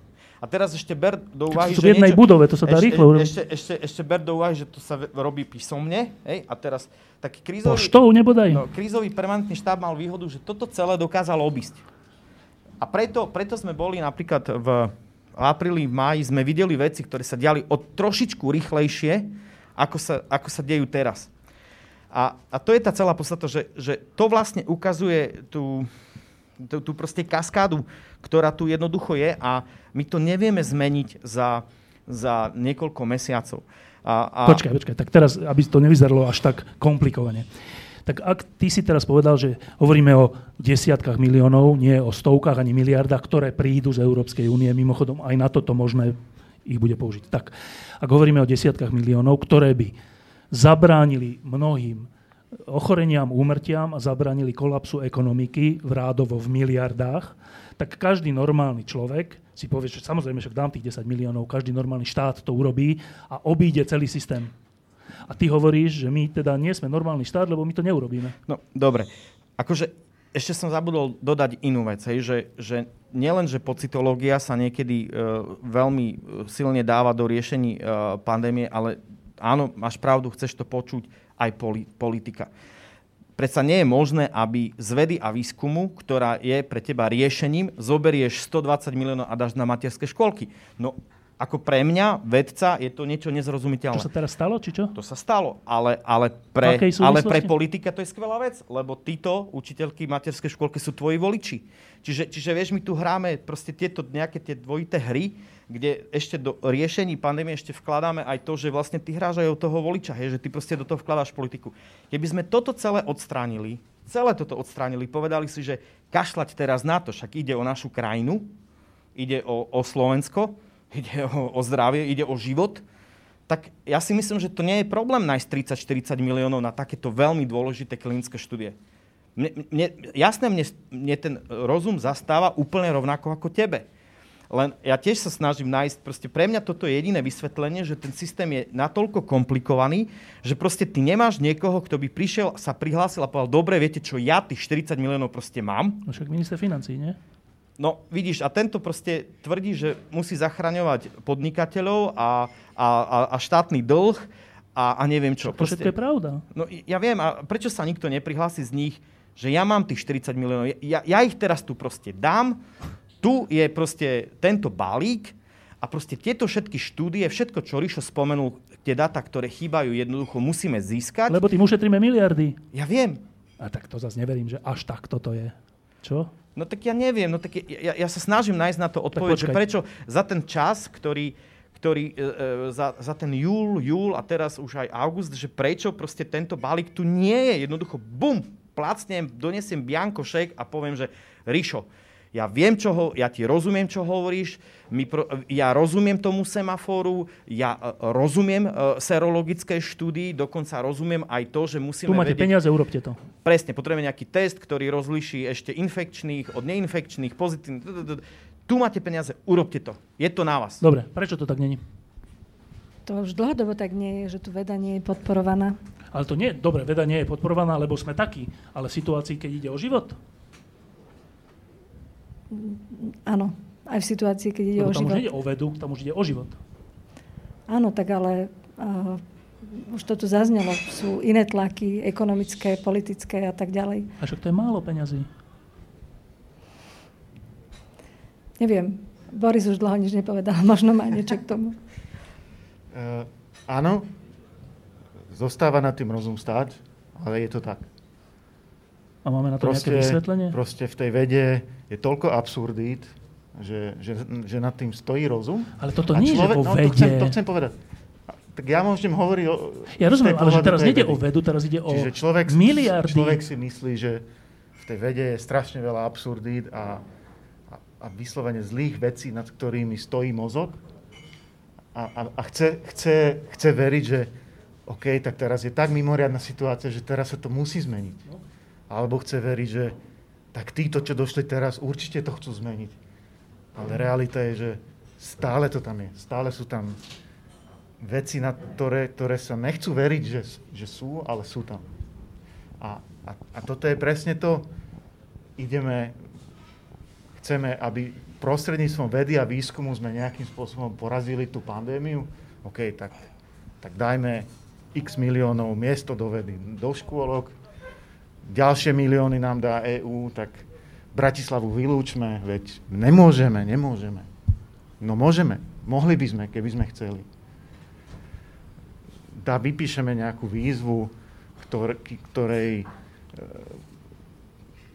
tie, tie projekty, ktoré do, do, budú im udelené, tie financie, reálne majú začať v septembri, chcem vidieť, kedy reálne dojdú peniaze na účty tým inštitúciám, ktoré to majú začať.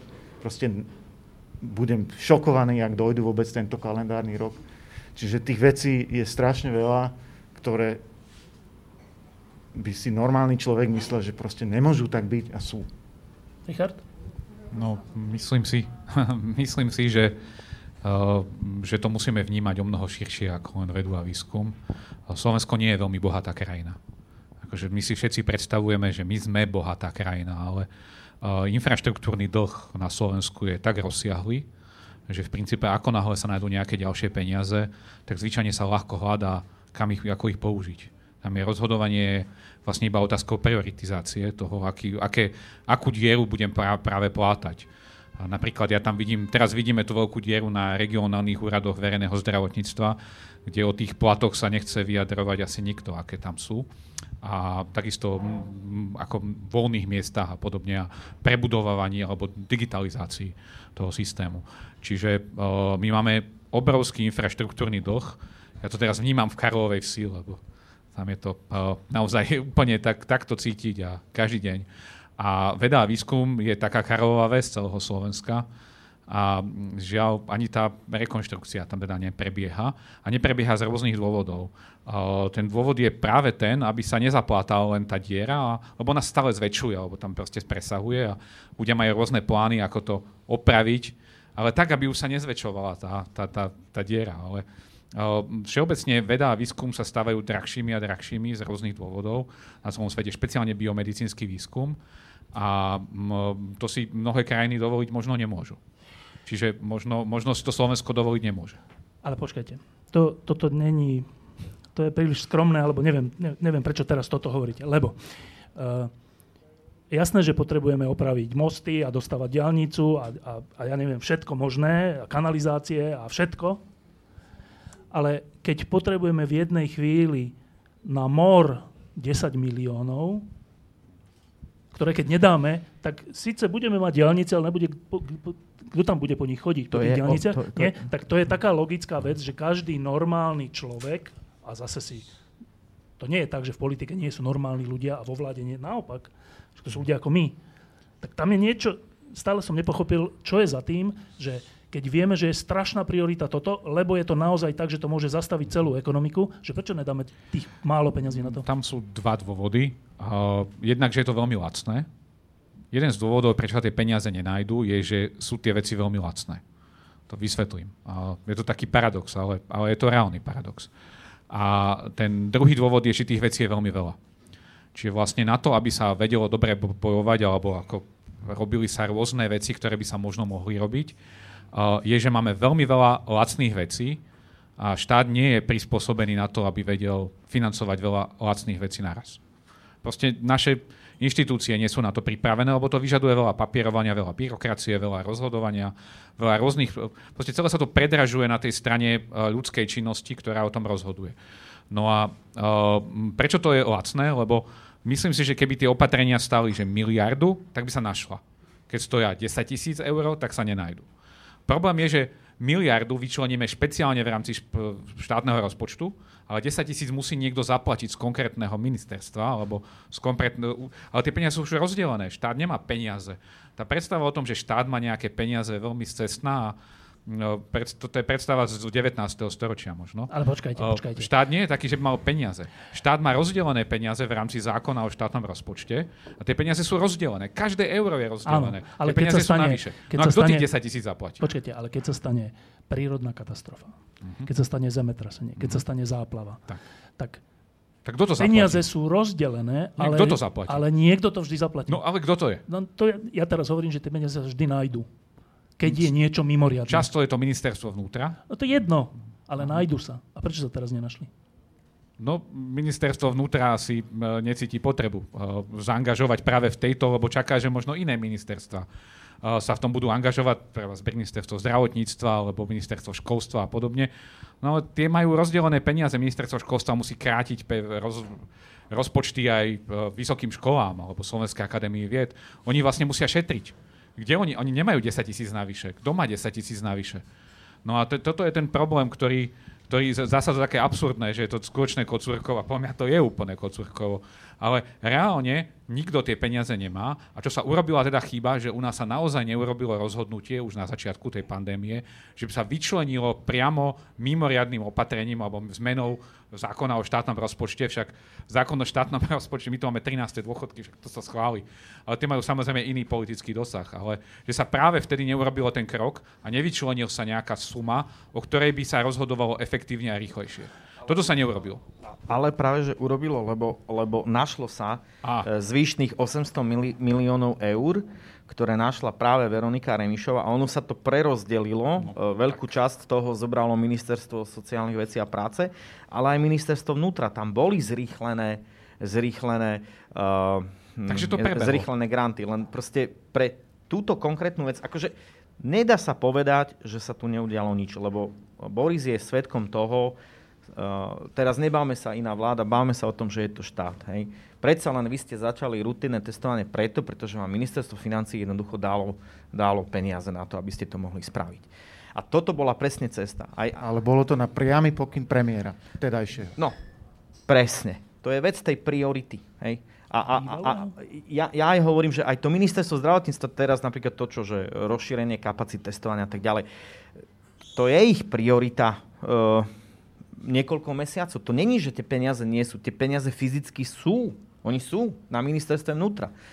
Len proste pro, problém je, ako to celé prebieha. Musíte napísať grant ten samozrejme píše, mo, mo, teraz ten musí niekto hodnotiť, chýbajú tam, chýbajú tam nejaké veci, tie sa musia doplniť, potom sa zase niečo chýba, zase sa musí doplniť.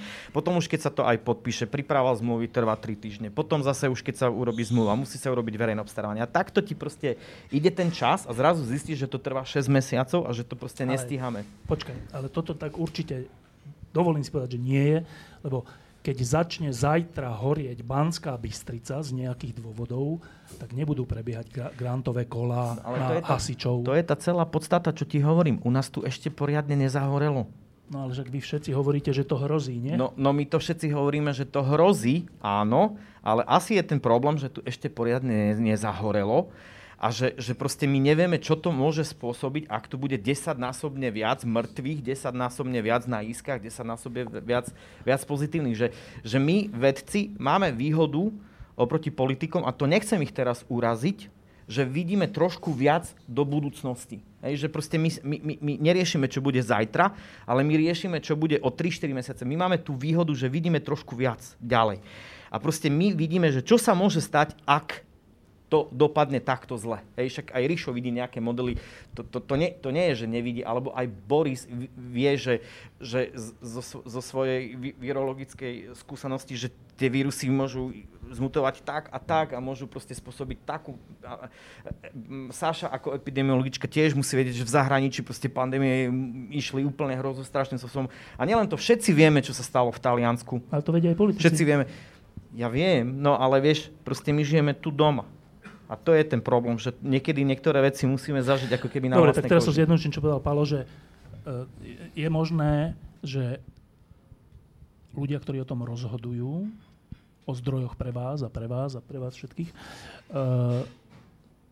to berú ľahko vážne? Že nevidia hĺbku toho možného problému? Páči Ja len, ja len chcem pripomenúť, že ale do riešenia tejto pandémie už išlo veľa peňazí. Ale to bolo takéto hásenie ohňov, tá prírodná katastrofa. Lebo už len tie ventilátory, eh, ochranné pomocky, odberové sety, eh, laboratórne testy a tak ďalej, to už stálo veľa peňazí. Ale áno... Nie, my sme to dali zdarma. Dobre, va- vaše nie. Mm, ale uh, áno, nebol tu nikto od začiatku, kto by z tých, čo rozhodujú o tom rozdeľovaní peňazí, kto by povedal, že treba vyčleniť peniaze na výskum, na vedu a výskum. A na ľudí u vás. A na ľudí napríklad tých, čo robia v teréne. Lebo si neuvedomujeme, že je to vážne? Či čo, čo je za tým? Je to možné, že nie, nie je ten, kto by povedal, že toto je ten najdôležitejší bod, ktorý treba riešiť. A potom, to tu už bolo spomenuté, zrejme tie tlaky pri rozdeľovaní peňazí sú to je málo peňazí. Také, že proste ten, kto tlačí silnejšie, tak získa pre tú svoju oblasť viac. Dobre, naposledy sa to opýtam. V marci a apríli sme videli e, často až hysterické tlačovky a všelijaké vyjadrenia. Všetci sme boli takí, že je to až tak, ne, nevieme, čo sa stane. Grafy, milión, dva milióny. Predsa sme prešli tou skúsenosťou vážnosti toho problému. Prešli sme ňou. To nebolo tak, že my doteraz si myslíme, že nič prešli sme zatvorenou krajinou, však to je, budeme mať 10-percentný deficit. Sme si to zažili, ešte si to zažijeme veľmi krvavo. Čiže to nie je tak, že doteraz sme takí ľahkovážni, nevieme, že však už sme, tie straty sú už vyčíslené. Tak mne sa nezdá, že v tejto situácii niekto nie je schopný dať 10 miliónov na prevenciu takú, ktorá môže zabraniť zatvoreniu krajiny a teda ďalším 10% prepadu HDP. To sa mi nezdá. Ja si myslím, že problém je práve v tom, že uh, tým, že sme urobili všetky také tie opatrenia, a tak sa nám podarilo znížiť, znížiť výskyt a proste byť v tej dobrej situácii, v akej ešte stále sme. A uh, už tu nie je ten strach, alebo teda Akútny? nie je tu v dostatočnej, dostatočnej miere, ako vtedy, v marci, v apríli, keď sme sa báli. A už sú ľudia vyčerpaní a frustrovaní a nechcú ísť nechcú ísť znova, e, nechcú rozmýšľať o tých možných e, dôsledkoch. Na najvyššej úrovni teraz hovoríme? Neviem, to asi by tu mali sedieť tí ľudia na najvyššej úrovni. Ako my sa môžeme dohadovať, prečo je to tak, ale Boris? nevidíme im do hlav. Presne tak, ja to chcem tiež vedieť, či to je ľahkovážnosť, alebo je to neschopnosť. Ale ja to neviem, bohužiaľ, ja to neviem.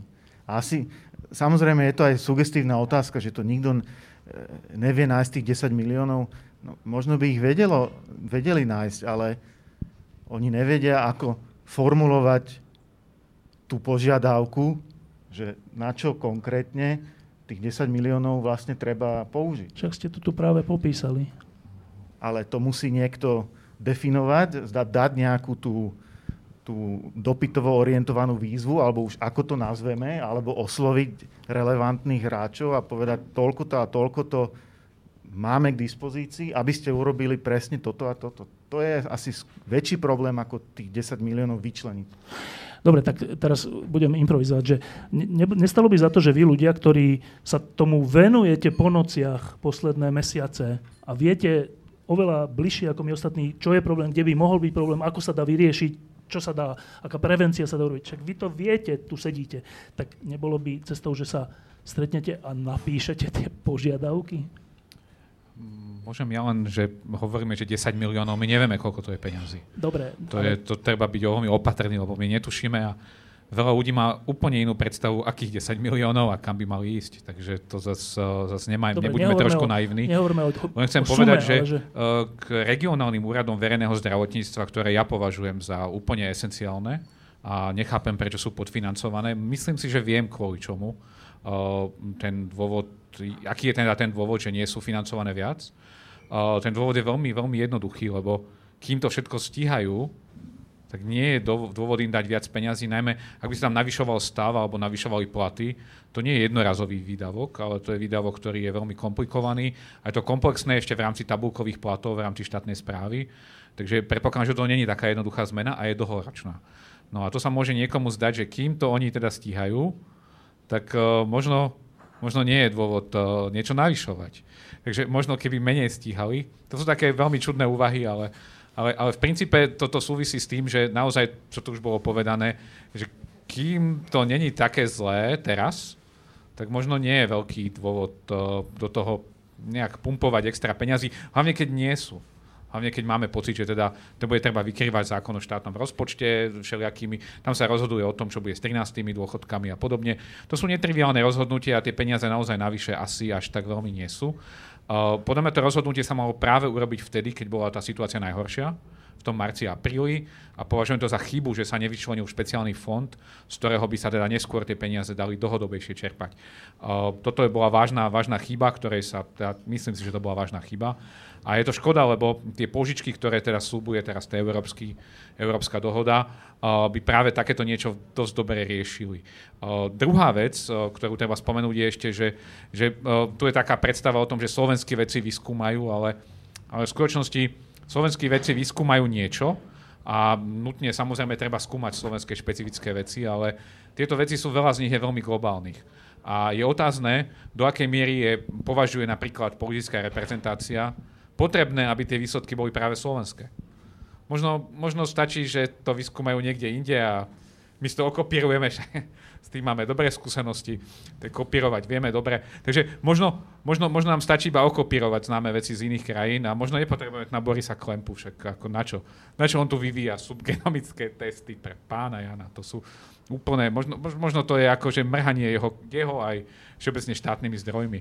Takže môže niekto tak uvažovať a viem si predstaviť, že také úvahy teda naozaj niekde môžu, nevravím, že konkrét, takéto konkrétne, ale, ale nejaký typ tých úvah môže existovať a, a je pravda, že potom sa potom deleguje iba nejaká povinnosť vlastne sledovať to, čo sa deje v zahraničí, ale ani tu som nezaznamenal, musím povedať, takže nie je mi jasné, že či vôbec to také niečo prebieha. Ale považujem to teda za veľmi zlé, že tie peniaze nie sú tiež. Predposledná otázka je táto. E, všetci vzhliadame na to, kedy už bude tá vakcína, ktorá podľa mnohých tento pro- problém asi nie úplne, ale do veľkej miery e, pomôže vyriešiť. A teraz je taká správa, že priatelia Rusy e, ako prví tú vakcínu dajú do obehu a to bez testovania a bez tých potrebných tzv. formalít. A že to teda bude 1. januára, to som dneska niekde čítal. Či ja skôr? Počul, že oveľa skôr. Skôr. Tak uvidíme. Uh, na predaj. No, tak, uh, no, tak povedzte nám, vy informovaní ľudia, že ako je to s vývojom vakcíny vo všeobecnosti a špecificky s touto ruskou. Tak neviem, kto je na toto naj... Asi Boris. Boris, lebo on mal včera o prvú obývačkovú tuto, uh, obývačkový vstup v RTV správach. Dobre. Tak uh, môže zopakovať. Áno, ja som sa k tomu včera vyjadroval v správach, tak tak som sa snažil niečo získať, e, informácie o, o tej ruskej vakcíne. Samozrejme, že zbytok sveta je e, trochu rozhorčený, že a, ako si to mohli dovoliť. Ja za tým určite vidím teda aj taký nejaký zúfalú snahu ukázať nejakú, nejakú technologickú vyspelosť, že teraz my, my, my to ukážeme ako prvý. Oni ten, ten proces klinického testovania si, si vlastne zásadne skrátili a, a vynechali tú najdôležitejšiu fázu, tú tretiu, kedy sa testujú naozaj desiatky tisíc e, dobrovoľníkov. Čiže samotný ten vývoj vakcíny, akože prísť k tomu, aby som mal pripravené skúmavky s tým materiálom na, na to testovanie, naozaj môže byť tak krátky, ako to oni stihli. To je všetko v poriadku ani žiadnu prevratnú technológiu nemajú novú, neoverenú, nič podobné. V podstate tú istú technológiu používajú ako niektoré z tých, z tých firiem, ktoré už sú oveľa ďalej. Takže z tohoto pohľadu je to, je to v poriadku, ale vidím to ako absolútny risk. Je to veľmi riziková e, akcia vlastne tak zásadne zredukovať to klinické testovanie, a pretože to môže mať obrovský dopad. Keď, keď sa vyskytne problém s tou vakcínou v súčasnosti, tak to môže ohroziť vlastne celkové vnímanie vakcín všetkých, aj tých, ktoré už tu máme 10 ročia, ktoré zachraňujú milióny životov. to všetko je vlastne v hre, ak by prišla na trh vakcína, ktorá by mala zásadný problém z hľadiska bezpečnosti. Dobre, to je čo sa týka ruskej a teraz čo sa týka celkovo. Je nejaká nádej, že tá vakcína príde v dohľadnej dobe? Určite áno. Všetky doterajšie výsledky, ktoré boli publikované aj v, teda v veľmi relevantných časopisoch, tak zatiaľ neukázali nič, čo by nás malo viesť k nejakému zaťahnutiu ručnej brzdy. Všetky priebežné výsledky z prvej, druhej fázy klinického testovania vyzerajú veľmi nádejne, aj keď treba povedať, že tie, tie výsledky o tej účinnosti sú len, len veľmi nepriame. To sú len nejaké, nejakým spôsobom meriame tú imunitnú odpoveď a vieme povedať, či je porovnateľná s, tým, s tou, akú majú ľudia, ktorí to prekonali. A teraz vlastne tá tretia fáza, keď ide o desiatky tisíc eh, dobrovoľníkov, tak tá naozaj definitívne ukáže aj tú bezpečnosť, ale aj účinnosť, pretože tu sa bude vlastne v reálnom svete porovnávať, či tí zavakcinovaní ľudia do akej miery boli chránení v porovnaní s tým, ktorí dostali len teda placebo.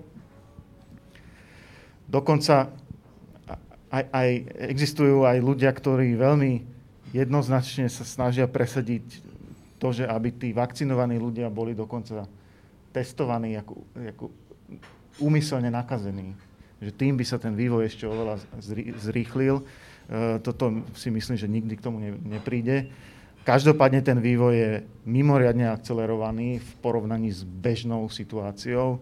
Čiže e, tie, tí, tí najväčší hráči, ktorí sú najďalej a už tie testy s desiatkami tisíc ro, robia, tak je ich samotných uh, najodvážnejšie pre, pre, teda predpovede sú, že, že v oktobri by mohli byť uh, akože pripravení, ale oveľa reálnejšie, že to bude až, až na jar budúceho roku. A keď hovorím pripravený, znamená, že už sa to začne distribuovať? Áno. To je ďalšia vec, ako sa to teraz uh, zrychluje, celý ten proces, že oni v podstate idú do rizika aj vďaka tomu, že vlády im dávajú obrovské financie už popredu. Čiže oni už ich aj vyrábajú a, a tvrdia, že tie kapacity majú naozaj v úrovni miliárd. Samozrejme, že stále môže nastať ten problém, že nebude tých vakcín úplne dosť, ale nie je to tak, že v oktobri povedia, tak je to schválené, začíname výrobu. Nie, oni v tom oktobri, keď povedia, že je to, prešlo to, je to registrované, tak, už tak v, tom momente, v tom momente už budú mať slušné Dobre, číslo. a keď to stiahneme na Slovensko, tak e, malá krajina. E, tie obavy, že aj tak si to nakoniec rozoberú tie bohaté veľké krajiny, sú nie na mieste? To, to je z, nie z mojej pozície ťažko, ťažko nad tým špekulovať, ale skôr by som mal možno pocit, že tým, že sme malá krajina, tak skôr nebude až taký problém sa k nejakému slušnému počtu dostať. A keď sa k tomu slušnému počtu dostaneme a keď prebehne nejaká informačná kampaň, ktorá tu neprebieha, ani neprebehne. Dobre, tak keď sa nejaké percento ľudí, dúfajme, že nad 50% dá zaočkovať, výrazne to pomôže? Určite, určite to výrazne pomôže, pretože budeme minimálne schopní chrániť zdravotnícky personál. To je, to je mimoriadne dôležité.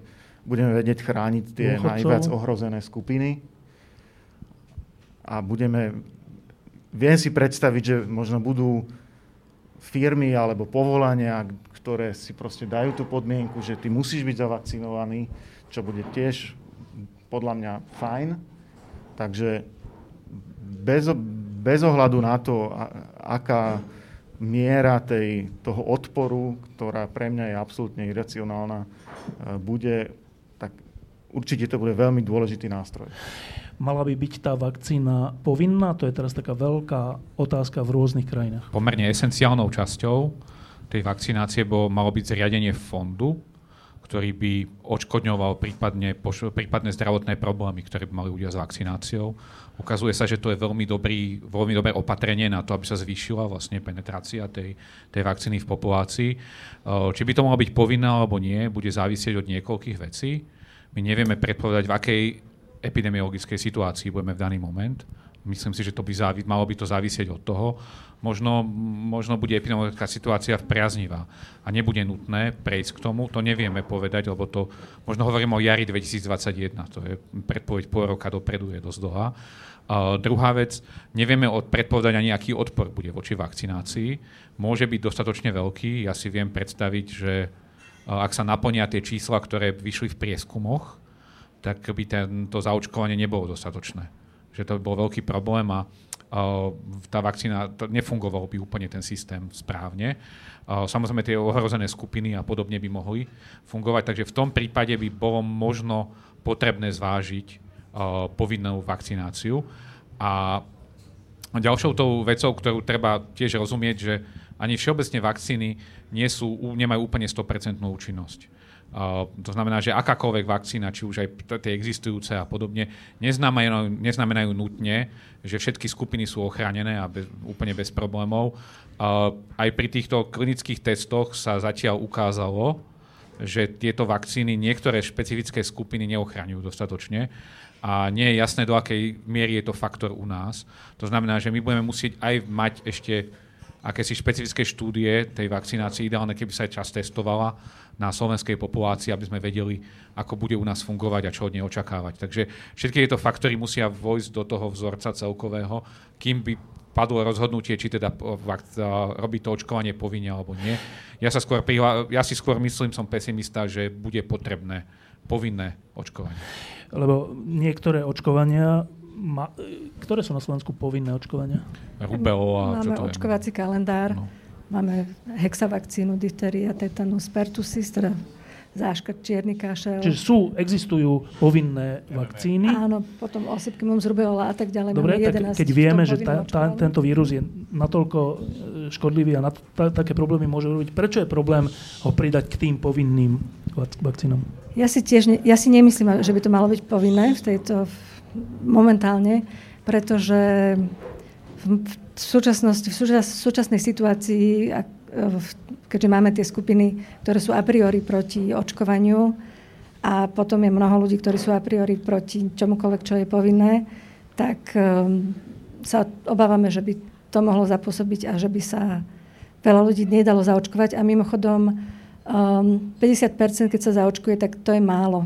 Potrebujeme minimálne 60 až 80% populácie zaočkovať proti No nie je to argument COVID-19. pre povinnosť? Mm, áno, možno k tomu dôjde, ale... A prečo sa toho bojíme? Ja, to, toto je môj názor, ja si myslím, že uh, by to bolo skôr kontraproduktívne. V akom zmysle? V zmysle, že by sa mnoho ľudí nedalo zaočkovať, alebo vyhýbali by sa tomu očkovaniu. To sa dá? Tak vyhýbajú sa aj teraz. Aj, aj teraz rodičia nedávajú zaočkovať svoje deti. Aj keď je to povinné? Aj keď, a je, je ono to, to nie je povinné sankcia, v zmysle, alebo? že by to bolo vynutiteľné zákonom, že by mohli policajti prísť, zobrať dieťa a odviezť ho e, k A nemá to doktorke. žiadne dôsledky? Má to dôsledky. To očkovanie je podmienené. To znamená, keď to dieťa nie, nie je zaočkované, nemôže ísť napríklad do kolektívneho zariadenia. Do škôlky, povedzme. Do škôlky, do školy a tak ďalej. Ale, a sú za to sankcie finančné, ktoré ale nefungujú dostatočne na to, aby všetci Eh, rodičia dali zaočkovať svoje deti. No a takisto podľa mňa by v, v, pri tejto novej vakcíne mohlo to podmienené, podmienené očkovanie fungovať v zmysle, že napríklad zdravotníckí pracovníci, kde chceme, aby boli všetci zaočkovaní, lebo jednak aby nám nevypadávali na to ochorenie a jednak aby ho nešírili medzi pacientov, tak uh, môže to byť podmienené tým, že keď nebudeš zaočkovaný, tak budeš musieť celý deň nosiť rúško a zvýšenie... Všeličo iné. áno. Ehm, alebo áno, tiež, e, myslím, že vy ste to povedali, možno, že veľkí zamestnávateľia budú vyžadovať od svojich zamestnancov a tiež to podmienia niečím.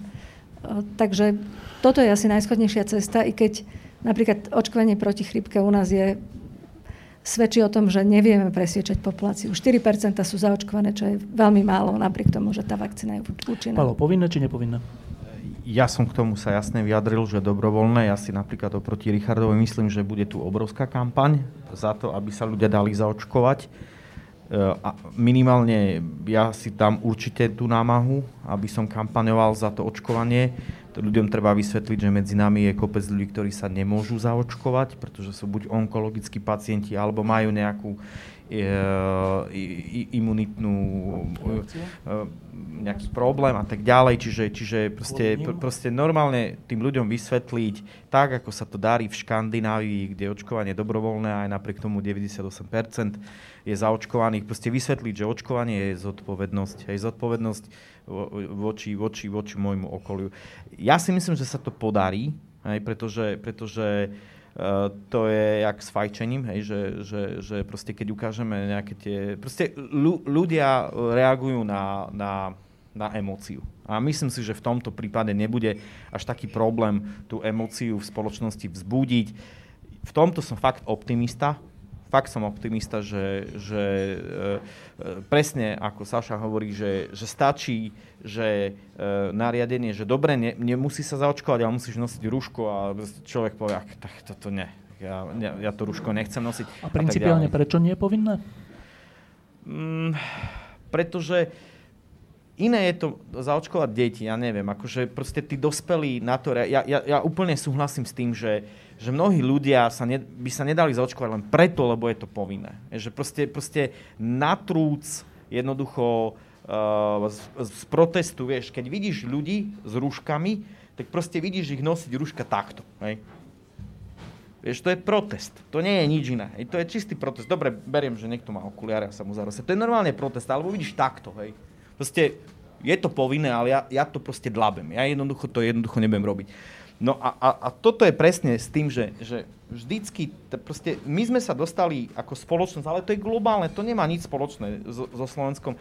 Globálne sme sa dostali do momentu, že, že tá demokracia je vždycky považovaná len z úhla slobody, ale nie z úhla zodpovednosti. Toto sa vždycky v tom demokratickom ako myslení jednoducho vytráca. Hej, že zodpovednosť, to už je to druhoradé, hej, ale hlavná a prioritná je tá sloboda. A proste prišiel k tomu ešte aj internet, ktorý proste dáva ľuďom slobodu jednoducho byť za týždeň vedcom, prípadne komentátorom, prípadne trénerom. A, a, a presne takto to je. No, tak jednoducho tá povinnosť, súhlasím na 100%, spôsobí presný opak. Dobre, posledná otázka pre každého z vás. Predstavte si, a čak nie je to predstava vzdialená, realite, že vás teraz počúvajú aj ľudia, ktorí o týchto veciach rozhodujú. Napríklad rozhodujú o tých miliónoch, či sa dajú na úrady verejného zdravotníctva, na imunológiu, na vývoj všeličoho alebo na modelovanie. Tak teraz vás počúvajú a vy máte šancu im povedať, že z tohto všetkého, čo sme povedali, zo svojho hľadiska každý, povedzte, že čo je najdôležitejšie teraz pre Slovensko ako štát a pre tie orgány, ktoré o tom rozhodujú a pre nás, obyvateľov, čo je najdôležitejšie urobiť a na čo sa sústrediť? Richard. No, najdôležitejšie pravdepodobne je to obraniť sa čo najviac proti stúpajúcej epidémii alebo pandémii. A my máme len jedno opatrenie, ktoré na Slovensku je. Tie ostatné sú podľa mňa momentálne dosť neefektívne. A tým jediným opatrením sú regionálne úrady verejného zdravotníctva.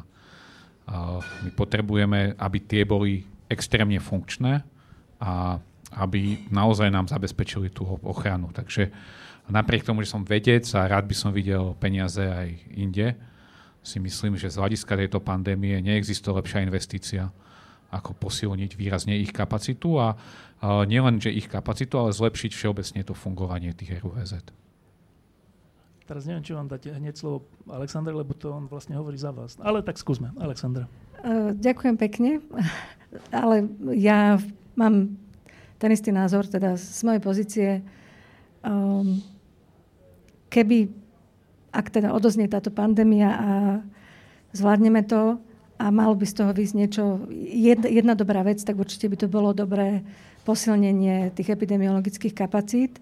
Terénna epidemiológia určite, lebo je veľmi dôležitá, to, to sú činnosti, ktoré sa tu bežne dejú na zabranenie šírenia chorób a ľudia o tom nevedia. Teraz sa to ukazuje, aké je to dôležité. Ja by som to ešte doplnila, tú terénnu epidemiológiu posilniť aj o tú analytickú epidemiológiu, ktorá tu veľmi chýba. Čiže okrem tých radových pracovníkov ešte aj zriadiť nejakú analytickú jednotku. Budem veľmi rada, keď budete jej súčasťou. Boris. Tak asi sa budeme dosť, dosť opakovať, ale v podstate mám trochu nahrávku na smet, že jednoznačne tí epidemiológovia sú strašne dôležití. Ale oni náskôr musia vedieť, že koho majú ísť vyhľadávať a koho kontakty majú kontaktovať a, a dávať ich do karantény a tak ďalej. Čiže e, ten kontakt tracing, to, to, to, čo je tak strašne dôležité, tak tomu samozrejme predchádza to testovanie. Čiže e, ten predkrok pred tým kontakt tracingom je určite veľmi rigorózne testovanie a z toho pohľadu treba e, tú, tú kapacitu mať, mať, mať k dispozícii, mať zavedené algoritmy, že kto bude testovaný, kedy, prečo, definovať si nejaké priority, ako napríklad to, že mali by sme systematicky testovať tých, ktorí prichádzajú zo zahraničia. Napríklad bude veľmi dôležité v septembri, čo sa bude diať na školách. To je situácia, ktorú doteraz až tak nepoznáme, lebo v tej prvej fáze vo väčšine krajín tej školy boli zatvorené. Takže až to uvidím až teraz a na to sa tiež treba veľmi dobre pripraviť. Takže ja súhlasím na zvládnutie tej epidémie a, a to vieme z tých krajín, kde sa im to zatiaľ darí, testovanie a, a contact tracing. Palo? Ja som za akékoľvek opatrenie, ktoré uh, jednoducho bude proti škrteniu ekonomiky. A v rámci pandémie by som to zúžil do troch základných oblastí. Prevencia, diagnostika, liečba. Na každú z týchto vecí musíme byť pripravení. Uh, pri pandémii naozaj najviac uh, ide o, o testovanie a, a ten contact tracing, to všetci vieme, že musíme to, to byť v tom veľmi efektívny. Mnohí hovoria, že dokonca to rutinné testovanie je vyslovene, že tí, ktorí zvládajú to rutinné testovanie najlepšie, v podstate majú najlepšie čísla. Čo znamená, a ja týmto chcem veľmi pochváliť práve Borisa Klempu, a to prepač, tak poviem, lebo Boris bol na začiatku pri rozhodovaní, ako to rutinné testovanie sa bude robiť a mal nenormálne šťastnú voľbu. Urobil veľmi šťastnú voľbu spoločne s uvz a, a práve, práve ich výber testovania a, a, spôsobil, že my sme naozaj testovali správne. My sme sa potom samozrejme pri, pridali a ja to ukončím trošku, trošku takou optimistickou uh, vetou, ja to musím urobiť, lebo ja som komerčný vedec, hej, takže ja to musím spraviť. No, čo sa týka PCR testov, tak na tom sme super, sme svetová veľmoc. V podstate na, na obyvateľa my máme ako firma kapacitu jednoducho v podstate v šty, počas 4-5 týždňov vyrobiť takmer milión testov, čo, čo je, myslím si, že na rok, dva dopredu. Uh, my sme spoločne s BMC ako našim úplne hlavným partnerom a aj s e, vedeckým parkom posledné mesiace vôbec nezahaľali. My sme práve, že tie testy, my už máme v dnešnej dobe verziu 3 a tá verzia 3, uh, e, ja by som bol rád, keď to Boris povedal, ale už poviem to ja, však ja som taký chválenkár, je v podstate asi jeden z najlepších testov na COVID-19 na svete, čo sa týka presnosti aj čo sa týka citlivosti. E, je, je to absolútna technologická vychytávka, ktorú by sme celý dosť... Má to dokonca takú vychytávku, že, že celá krabička je že stabilná pri izbovej teplote, čo je absolútne nemožné. Hej, my, to proste, my sme niečo takéto in, úplne nové vyvinuli. A, a má to krivky, PCR krivky, ktoré... Nechcem povedať, ako sa povie po islandsky krivka. ale, ale, ale má to také krivky, ktoré ťaha do, veľmi vysoké krivky, dokonca pri vysokých CT, že to je proste tá analýza tých dát je, je, je nádherná. Práve tento týždeň sme ukončili klinickú evaluáciu tejto verzie a ste spokojní? Sme nadšení. No. Takže, takže, takže, aby ste vedeli, my sme naozaj nezahalali a pripravujeme ďalšiu diferenciálnu diagnostiku s chrípkou. Dnes sme dokonca ukončili influenzu A, ktorá je úplne ide špičkovo, dokonca detekčný limit už je pod dve kopie na, na, na, na mm, reakciu. Ja samozrejme nejdem do témy, že či je to potrebné, nie, ale vieme ísť s tou citlivosťou. Už, už nám zostáva len influenza B a potom ich spojiť. Čiže my na jeseň naozaj My sme posledné mesiace nerobili nič, len proste vyvíjali, vyvíjali, inovovali, pripravovali, riešili sme bioinformatiku, my sme vlastne uh, čistili prakticky tie segmenty, na čo sme to dizajnovali, aby to bol univerzálny test, aby tam neboli mutácie. Čiže, čiže v tomto smere si myslím, že, že mať Multiplex DX na Slovensku je že obrovským šťastím a luxusom pre túto krajinu. A, a ešte po ďalšie ide aj o veľmi unikátnu platformu, či už z BMC, z Slovenskej akadémie vied, alebo aj, už aj s UVZ, v podstate v projektu s chrípkou, čo je absolútny unikát a, a niečo také sa neodohrá e, každý deň na Slovensku, pretože ide o platformu, ktorá vie zareagovať v dnešnej dobe na akýkoľvek vírus na akýkoľvek RNA, DNA vírus. Čiže táto platforma tu môže byť 10, 15, 20 rokov a môže pomôcť tejto krajine takto krásne kráčať v rámci tej pandémie. A už len tento štát musí robiť to, aby, aby proste si uvedomil, o akú strategickú platformu ide, spoločne s epidemiologmi a tak ďalej, aby sme jednoducho tu aj zostali, aby sme z tejto krajiny neušli práve kvôli tomu, že si uvedomíme, že tu jednoducho nemáme podmienky na, na, na, na, na, proste na nejakú že slušnú prácu. A, a, a ja dúfam, že, že tu už je len otázka týždňov, mesiacov, keď si to všetci uvedomia a ľudia ako my proste už konečne budeme mať dostatok aj financií, aj priestoru, aj všetkého, aby sme naozaj tejto krajine mohli pomáhať presne tak, ako v tom srdci našom chceme. Tak e, tá otázka bola, že čo by mali robiť zodpovední a Pálo hovoril o tom, čo robia oni, tak môže to byť buď chválenkárstvo, alebo to môže byť proste poznanie, že tu je zbytočné spoliehať sa na štát, musíme sa spoliehať sami na seba, neviem. Eh, Richard, Alexandra, Boris a Pálo, ďakujem, že ste prišli a držím palce v ďalšej práci. Ďakujem. Ďakujem za pozvanie.